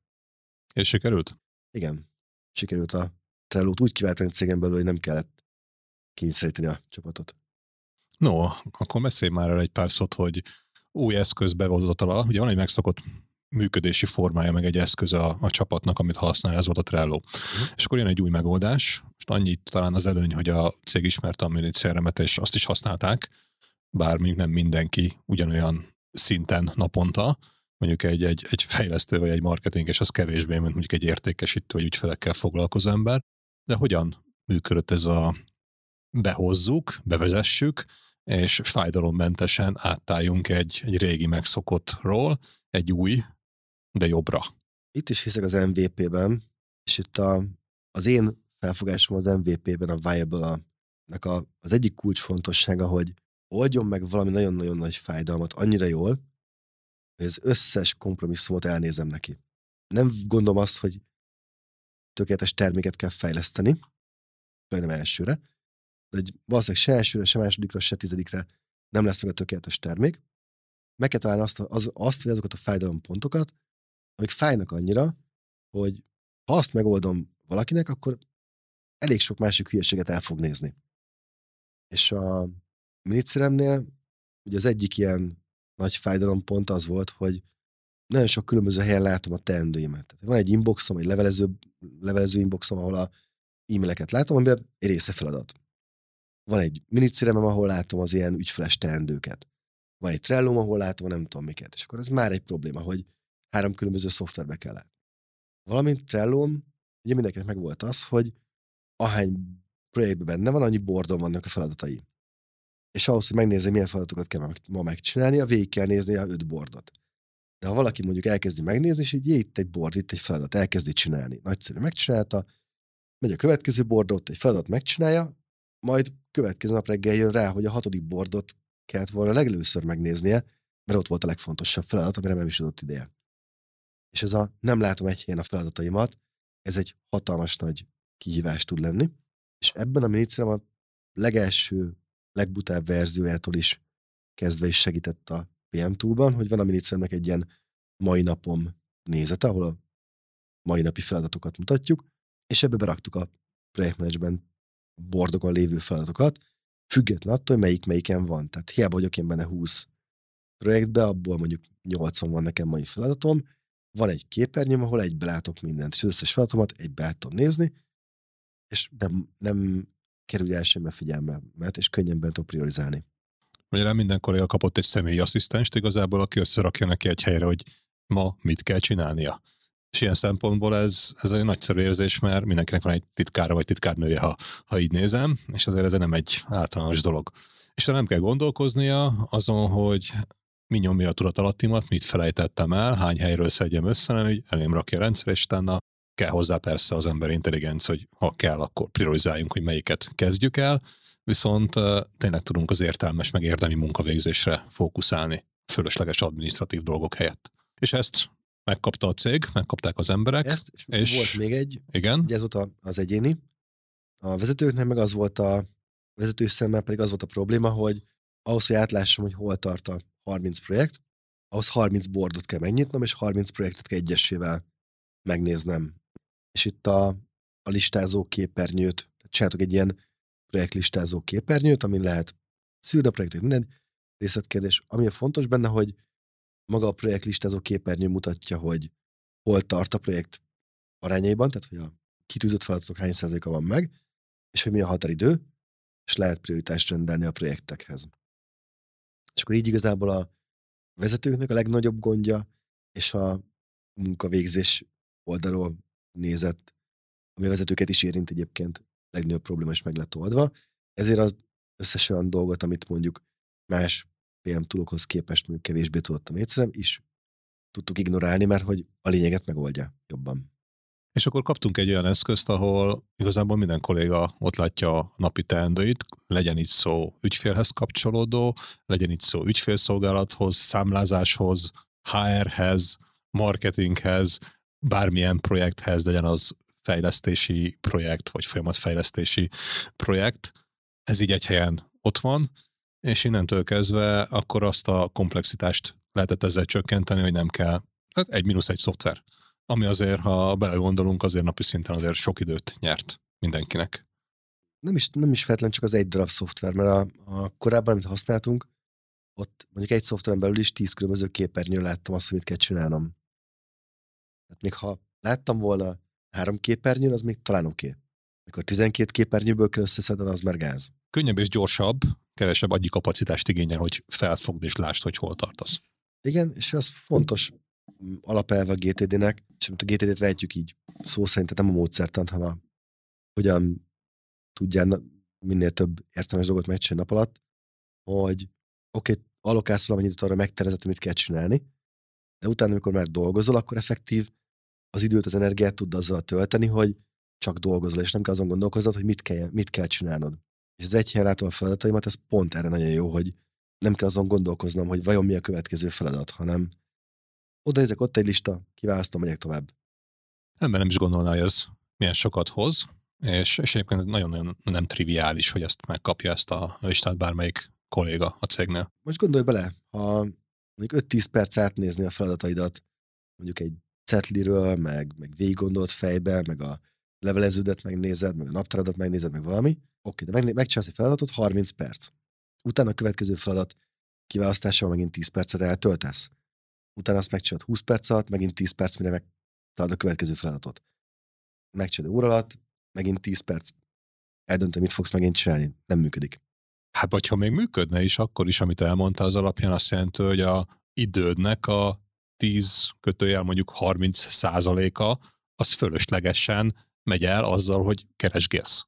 Igen. Ahelyett, hogy effektíve munkát végezni, ami értéket termel. És ez a projektmenedzsment megoldás, amiben az előnyeit azt most már így szerintem lehet érteni, hogy miért adott ez többet, viszont legyen egy szoftver bármennyire jó is, azért úgy gondolom, hogy ez a használaton múlik. Hogy használják-e a kollégák, és ha már az nem kérdés, hogy használják-e, akkor milyen módszertan szerint, vagy milyen, milyen ütemezésben, milyen know-how szerint használják, mert, mert legyen bármilyen jó egy szoftver, ha nem tudjuk napi gyakorlatba átültetni a mm. használat, akkor igazából semmit nem ér. Ez a minicérem, ez hogy működik? Hogy használják a projektmenedzsmentet? Egész jók vagyunk benne, önértékelésem szerint. Egész jó használjuk. Ami fontos szempont volt az elejétől kezdve nekünk, hogy ne kelljen az embereknek könyvet olvasni ahhoz, hogy tudják használni. Tehát, hogy maga a projektmenedzsment eszköz az azt szerint a tudás, meg módszertan szerint van felépítve, amit az embereknek nem kell elolvasniuk, megtanulniuk, ahhoz, hogy tudják használni. Elég volt nekünk elolvasni öt könyvet a terméktervezéshez. Egy átlag ember bemegy, és így elkezdi használni. Eleinte vannak dolgok, amiket nem ért, hogy miért pont úgy van, meg furcsa, de utána beleszokik és használja. És nekem a legjobb visszajelzésem mondjuk így saját munkatársakon belül, amikor fölvesztünk egy új munkatársat, akár most volt például vezetőnk, aki nem IT-s irányból jött, IT idegenem neki, és az első héten még vissza sokat panaszkodott arra, hogy mennyire sok szoftvert használunk, meg mennyire, mennyire nagy mértékben használjuk a szoftvert, meg hogy mennyire nagy mértékben itt a projektmanagement toolba kell egymásnak kommenteket küldeni, ahelyett, hogy csak fölhívnánk egymást, és ez mennyire furcsa neki. Majd három hónappal később ugyanezt elmondta, hogy ez mennyire jó. És hogy ráébredt, hogy igazából igaz, elején furcsa volt, hogy nem telefonálunk annyit, viszont már az első három hónap alatt megtapasztalta, hogy mennyivel jobb az, hogy nem zaklatják folyamatosan az emberek fölösleges telefonhívásokkal, hanem ő egyszer csinál valamit, beírja egy előzménybe, hogy ő mit csinált, és tehát amikor következő két hónapban még nyolc másik embernek van ugyanazzal a témával a dolga, akkor nem őt hívogatják, hogy hello Tamás, ez most miért van, hogy van, miért ezt csináltuk, miért azt csináltuk, nem mindenki vissza tud menni a igazság forrásához, megnézi, hogy mi miért történt, és sokkal kevesebb a fölösleges overhead a csapatban. Ugye, amíg négy-öt-hat ember volt a cégnél, addig ez kevésbé volt fontos, mert egyébként is befért mindenki mondjuk egy irodába, és így szobába tudta mindenki, mit csinál. Most vagyunk így két országban összesen már lassan majdnem százan. Ekkora méretnél, hogyha az információáramlás nem lenne automatizált, akkor igazából az egész cég simán el tudná tölteni a munkaidő százszerzéket azzal, hogy mindenki egymást hívogatja, és mindenki egymást kérdezgeti, anélkül, hogy bárki a cégnél valaha bármi ügyfél számára értékes dolgot csinálna. Azért ez kemény. Ha belegondolunk, lehet erre látni néha rossz példákat, ahol, ahol ezt így csinálják. Oké, okay, projektmenedzsment eszköz megvan, használható eszköz megvan, könnyen érthető és használható eszköz megvan projektmenedzsment módszertan szerint miket követ a, a cég? Hogy vannak a feladatok kiosztva, hogy vannak a projektek megtervezve, hogy vannak ellenőrizve, mert ez egy másik olyan dolog, ami még érdekes lehet, és, és nagyjából szerintem ezt kell megérteni egy vezetőnek, hogy oké, hogy fontos az eszköz, de ez a gondolkodásmód, hogy hogyan vezetjük a projektjeinket, meg a csapatunkat, az legalább annyira fontos, mert a kettő adja meg igazából azt a jól működő megoldást, amivel a következő szintre tudunk lépni. Két kulcs szó, most használom az agilis, meg a kamban, telegettünk. Nagyjából annyi a lényege, most annélkül, hogy nagy elméleti fejtegetésbe belemennénk, hogy az egyik alapelv, amit elraktároztam magunknak tanulságként a ebből, hogy minél kevesebb munka menjen raktára, minél kevesebb veszteség legyen, tehát veszteségminimalizálás. És itt veszteségminimalizálás lehet a feleslegesen megcsinált munka, akár fejleszteni egy funkciót, vagy akár írni egy dokumentációt, amit senkit nem érdekel. Vagy lehet felesleges munka, mi egyébként viszonylag sok korábban nálunk is, meg most is egy aktív küzdés, az olyan felesleges munka, ami azt jelenti, hogy egy munka 20, 30, 50, 70, 80 százalékát már beletettük egy projektbe, de nincs kész teljesen, ezért nem hoz semmit. Tipikus mondjuk 10 olyan funkció, ami 80 százalékig kész van, de nincs ott az ügyfeleknél, az igazából nulla. Ahelyett csináltunk volna kettőt, ügyfeleknél van az pont két funkció. Ugyanez lehet akár marketingben is, hogy 10 olyan ötlet, ami el van juttatva majdnem megvalósításig, VS kettő olyan, ami meg van csinálva, ki van töltve, meg vannak a hirdetések, lefutottak, és az első két hét alapján hangoltunk rajta, majd a következő két hét alapján megint hangoltunk rajta, és termel aktívan éles környezetben. És ez a inkább kevesebbet akarjunk, de gyorsabban.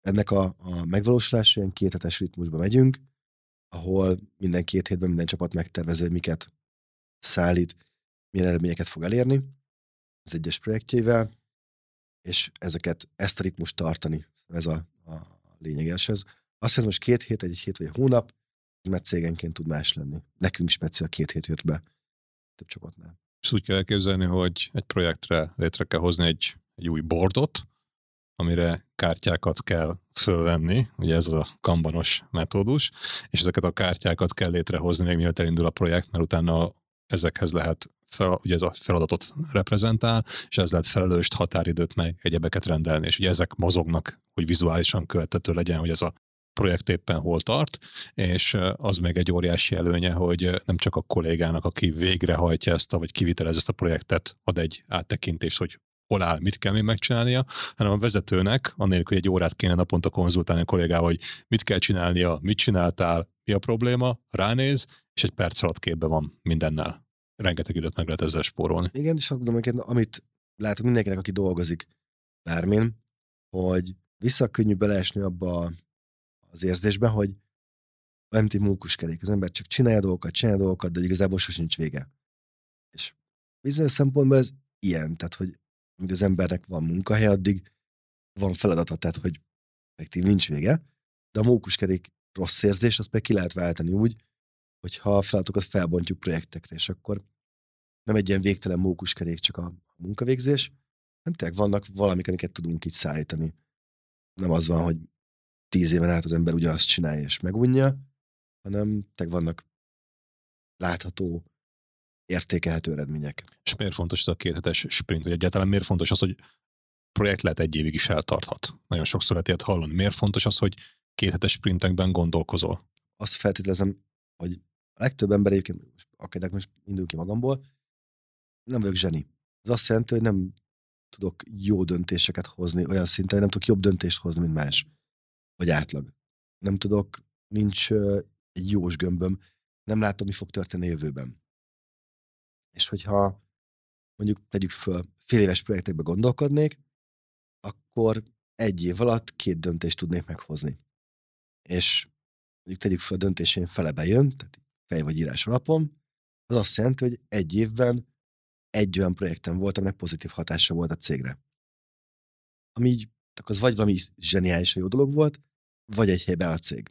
És mivel nem vagyok zseni, ezért nem nagyon szoktak zseniális jó dolgok kiesni elsőre semmiből. Ha pedig tartjuk ezt a két hetes ritmust, és mondjuk adott esetben egyes sprintbe, néha még akár több projekt is belefér, maradjunk egynél, akkor évente 25 döntést lehet meghozni. És maradunk az eredeti példánál, hogy mondjuk van két projektünk, mind a kettővel csinálunk valamit, és az egyikről látszik, hogy nulla, akkor azt elengedtük. A másikkal látszik, hogy van valami haladás, van valami eredmény, azt a következő sprintbe is bevisszük, következőbe is bevihetjük, és mindig faragunk rajta, mindig egy picit jobbá tesszük, de mindig várunk tőle valami eredményt. És igazából ez a 25 próbálkozási lehetőség VS2 az, ami a végül jobb eredményt adja. Egyébként ahhoz, hogy hogy jönnek be a projektek, mert, mert ha jól értem, itt most azt mondtad, hogy két sprintekben megy egy olyan projekt, amiben hiszel hogy jó lehet a cég számára. De ez is egy örökzöld probléma, hogy van száz jó ötletem. És akkor, ha egyszerre százon kezdek el dolgozni, akkor ugye azt megbeszéltük, százon, ha egyszerre mondjuk öt ön kezdek el dolgozni, vagy tizen mondjuk OKR módszertan, akkor az nem, nem, nem biztos, hogy jó eredmény, igazából nulla lesz a mm. sikeres projekt, ha meg egyre fókuszálsz, akkor meg annak van esélye, hogy bejöjjön. De a száz ötletből hogy választott ki azt, amire mondjuk a következő négy évben esélyt adsz, hogy megpróbálod és utána két sprintekben meg elkezded megvalósítani. Ez is egy érdekes, meg fontos dolog lehet szerintem egy ilyen projektmenedzsmentben, ha, ha folyamat szintén gondolkodunk. De azt most már nem én választom ki szerencsére, de maga a módszertan pedig az, hogy backlognak hívjuk azt a listát, ahol gyűjtjük az ötleteket. Ezzel szemben egy, egy dolgot teszek, vagy próbálok minél jobban alkalmazni, hogy ne a legutolsó ötlet legyen legfelül mindig. Az egyik tipikus gyengém, és ezzel nem biztos, hogy egyedül vagyok, hogy a legutolsó ötlet az mindig sokkal fényesebbnek látszik. Úgyhogy igyekszem mindig az új ötleteket a lista aljára tenni. És akkor amit tényleg jó ötlet, azt úgy, azt minden héten följebb húzom, hogy eh, de ez mégiscsak jobb.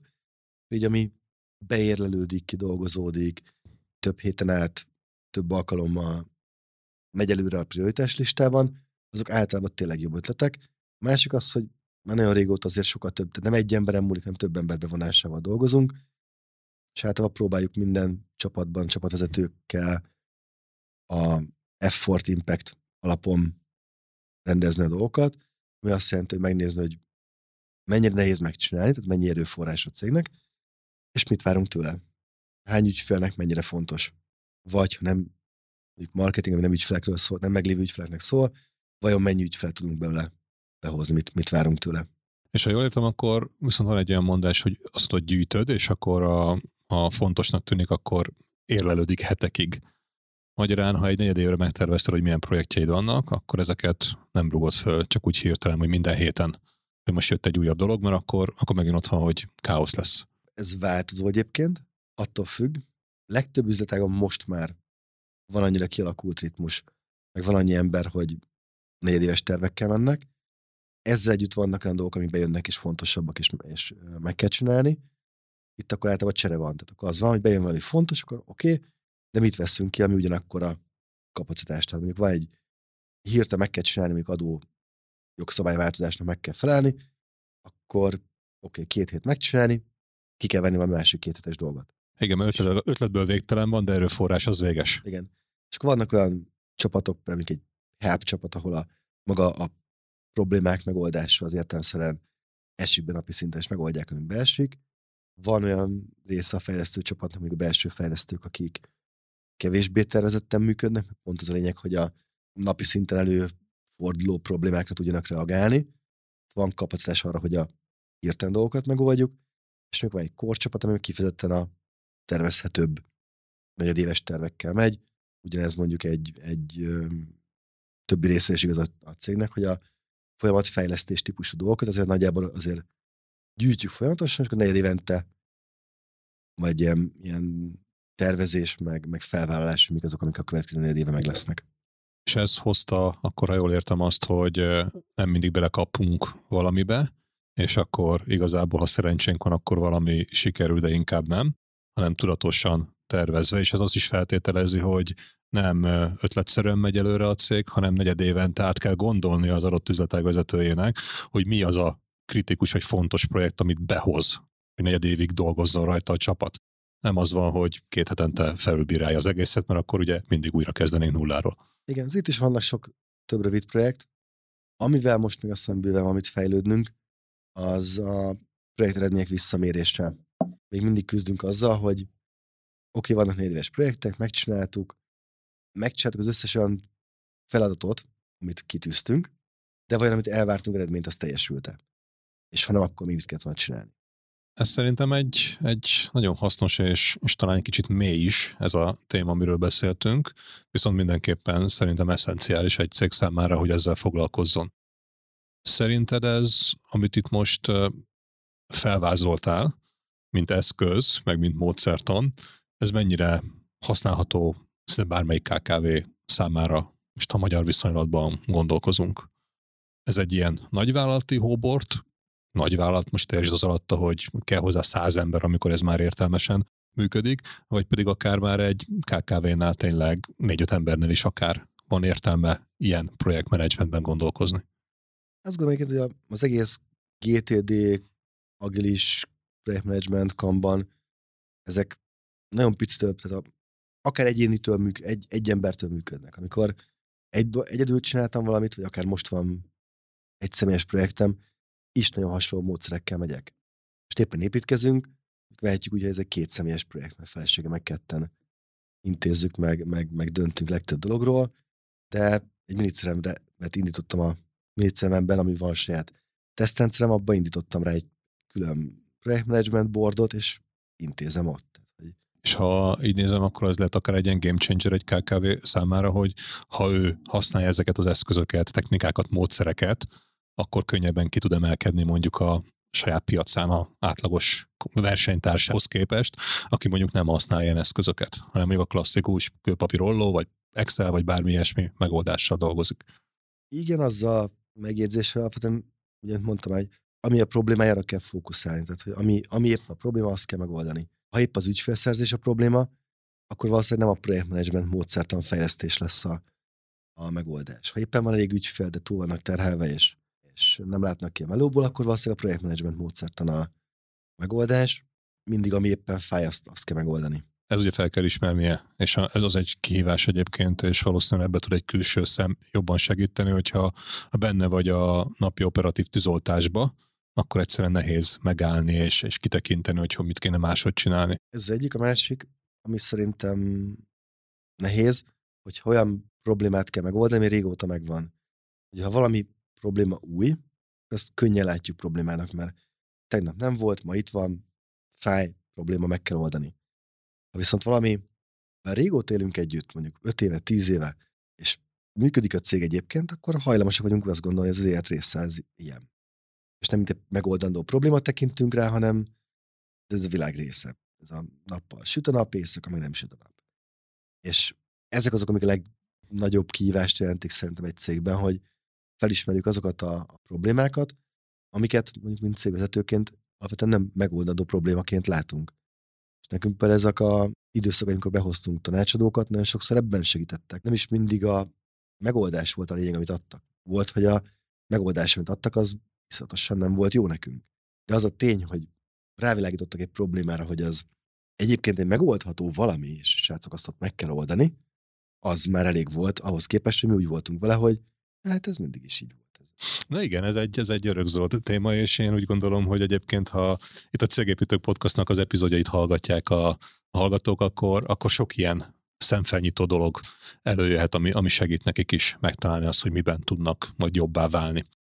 Na jó, ha most így visszatekintek, akkor ugye eljutottunk oda, hogy milyen menedzsment módszertan, hogy milyen eszközökkel ment előre a cég, és itt eljutott a miniszterem oda is, hogy tényleg egy kezdeti validált ötletből vagy, vagy, vagy valamilyen megoldás csírából. Most már lett egy olyan cég, ami, ami több országban 2000 ügyfellel, közel 100 fős létszámmal, 1,3 milliárd körüli árbevétellel 2022-ben működik.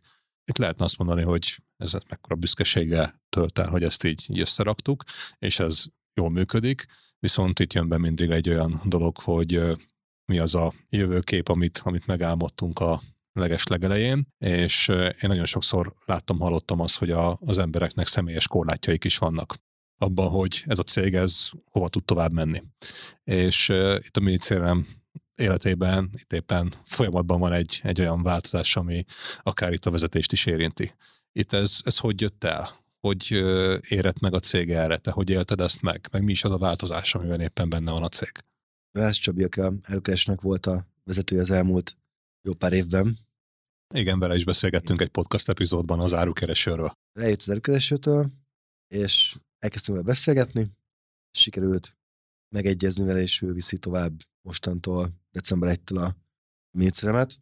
Jó pár éve néha viccesen, néha kevésbé viccesen, de már mondtam sok management meetingen, meg sok beszélgetésben, hogy amint találok valakit, aki jobban viszi a céget, mint én átadom a cégvezetést, és van, aki ezt úgy gondolta, hogy csak viccelek, még ezt mindig is halálosan komolyan gondoltam.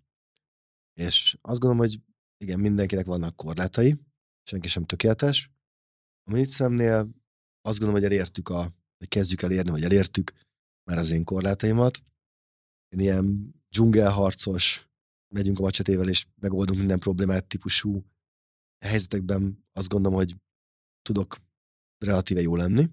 Viszont mondjuk a szabálykövetés, meg a szabályok szerint működés ténylegesen, azon kívül kitalálom a szabályokat, az már kevésbé megy jól, az már kevésbé fekszik. Amíg mondjuk egy 5-6-7-8-9-10-20 fős csapat van, és túlélésé küzd a cég, és hozzuk be az első ügyfeleket, addig igazából kevés szabály van, amit követni kell, és bármilyen meg kell oldani problémákat.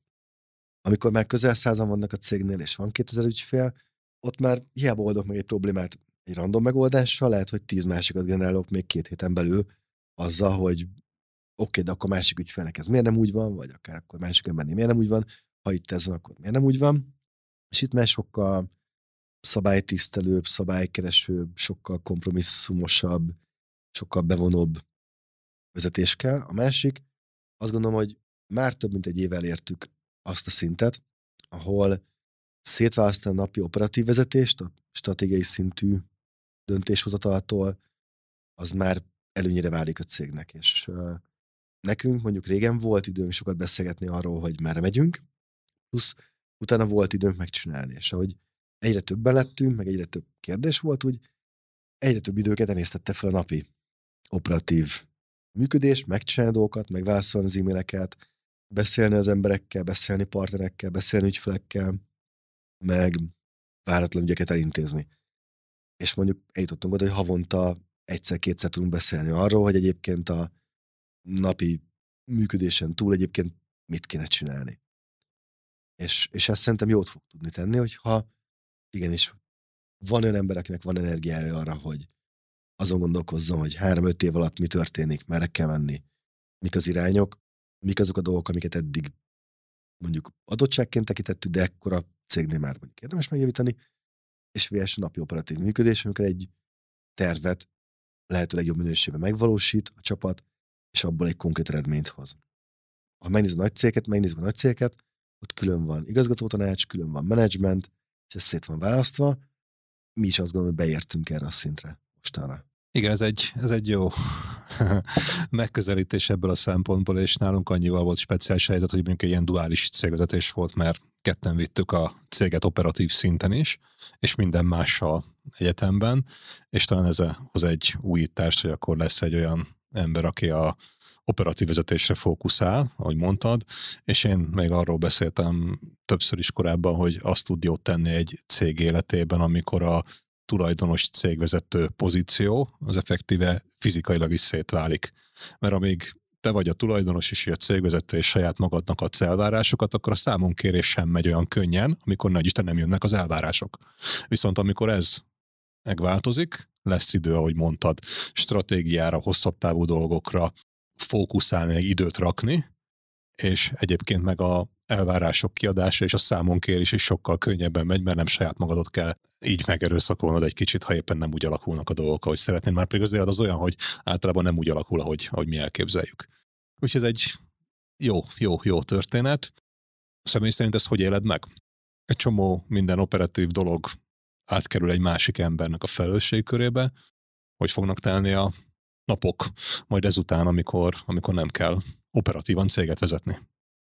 Hát most még átmeneti időszak van, úgyhogy most még sokkal napi impulzusért, ami miatt a Csabának még küldöm a e-maileket, látok valamit. Ez itt 2022 decemberében beszélgetünk éppen, tehát a 2022 utolsó évére vonatkoznak ezek a dolgok. Egy kicsit Igen. később fog megjelenni ez a podcast, tehát majd itt, itt 2023 márciusában, úgyhogy addigra majd meglátjuk, hogy ez hogy, hogy változott, de így a, ugye a múltról beszélünk most jelen pillanatban. Igen.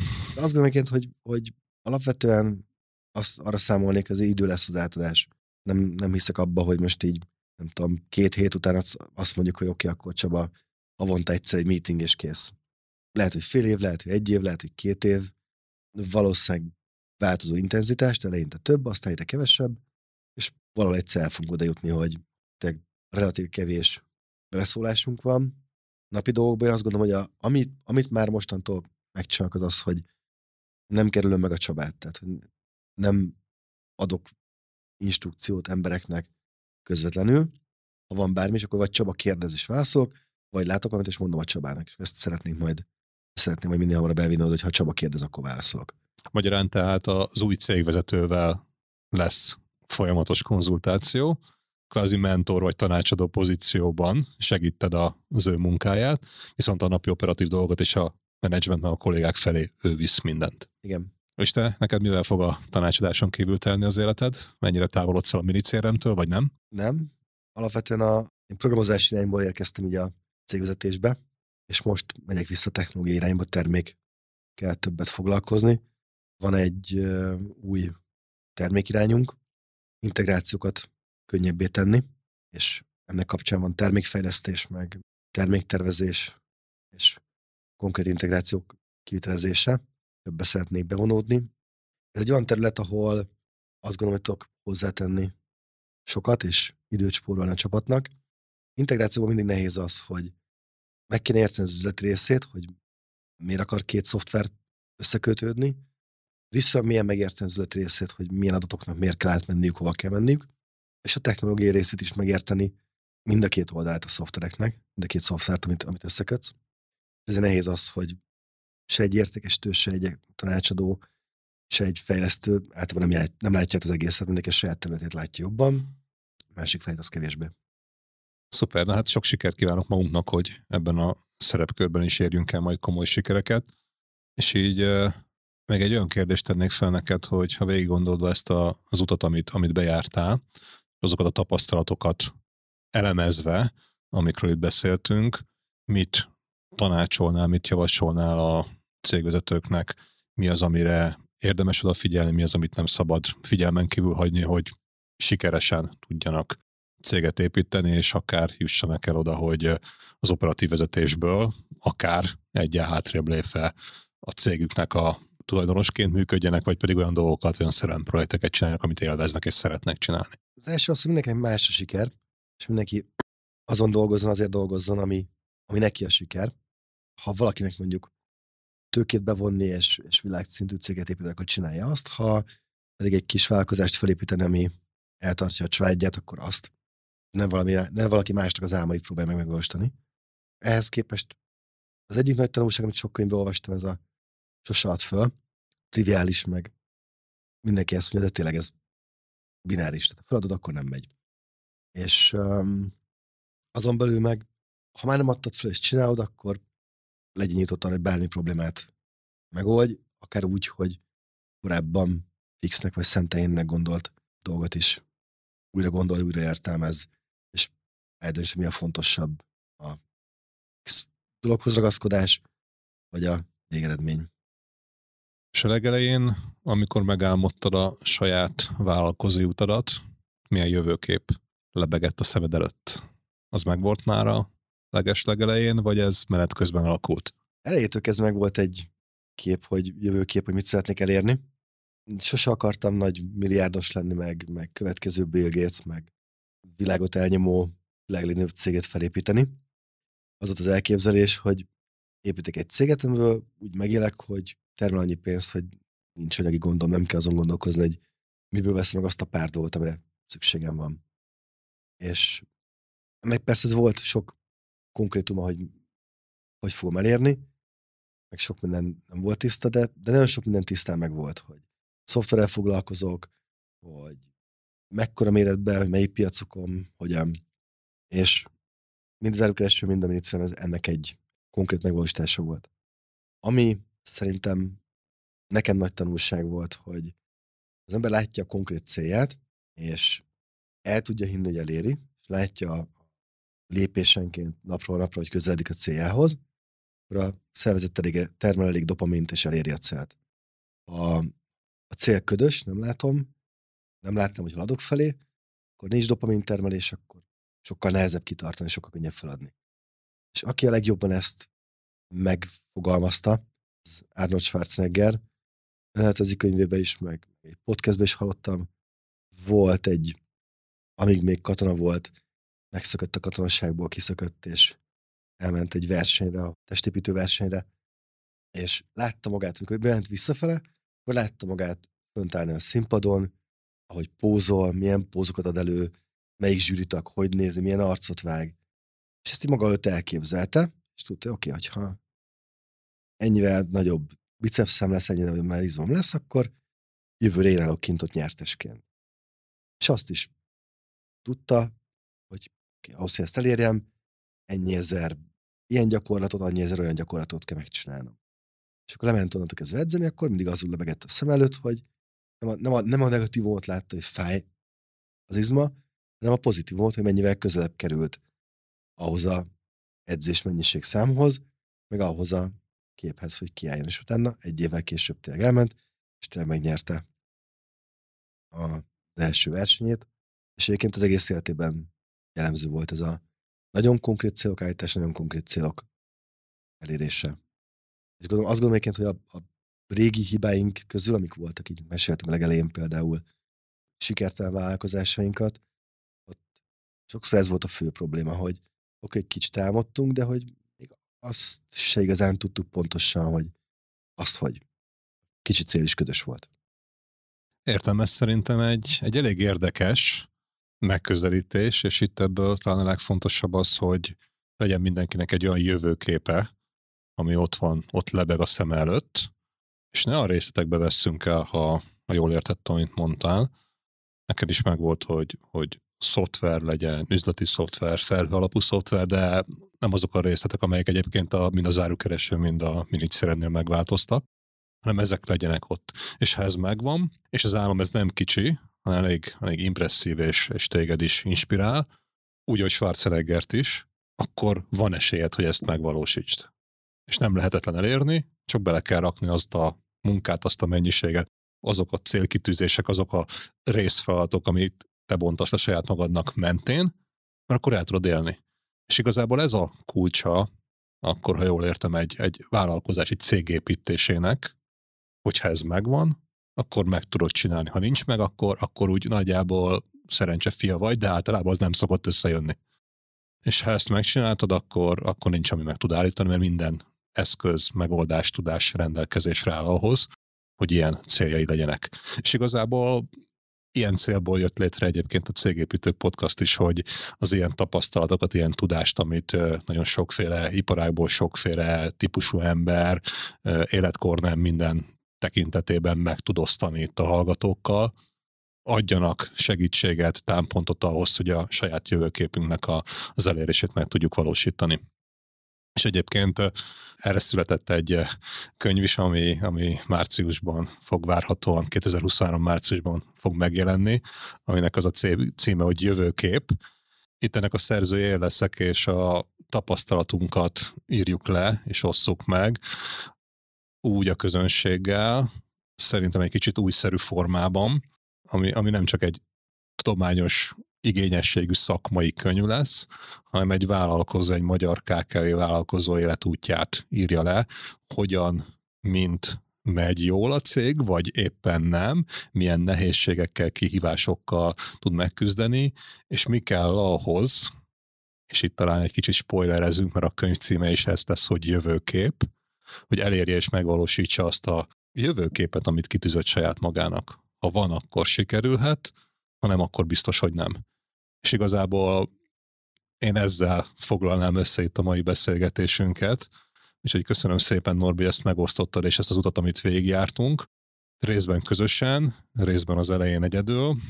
Nekem is kihívás volt, hogy, hogy úgy kérdezzek, hogy, hogy amit én is áttértem veled együtt, azt, azt, azt, azt ne, ne, ne mondjam, és ne, ne én próbáljam megfogalmazni, de talán sikerült, és ebben a könyvben próbálunk majd olyan támpontot, és én bízom benne, hogy élvezhetően, olvasmányosan adni a magyar KKV cégvezetőknek, vagy bárkinek, akit, aki ezt érdekli, vagy ne Isten a cégvezetők párjának, feleségének, mert ugyanúgy érdekes és tanulságos olvasmány lesz, amivel előrébb tudnak majd lépni a saját jövőképük elérése érdekében.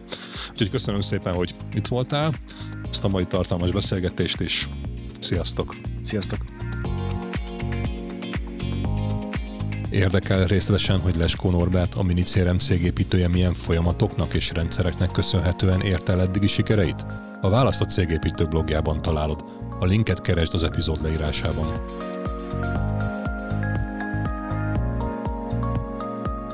Köszönjük, hogy velünk voltál! Kövesd a cégépítőket, amit megtalálsz kedvenc podcast platformodon. Hallgassd a sorozatot, értékeld, bízom benne, hogy öt csillagra, hozd meg másokkal, és találkozzunk a következő adások során is. Látogass el a Cégépítő blogjára, ahol olyan értékes információkhoz juthatsz, amik segítenek mindennapjét és a céget sikeresebbé tételében. Tanulj és inspirálódj velünk, legyél jobb minden nappal. Én Egerszék Krisztián vagyok, és ez itt a Cégépítő Podcast.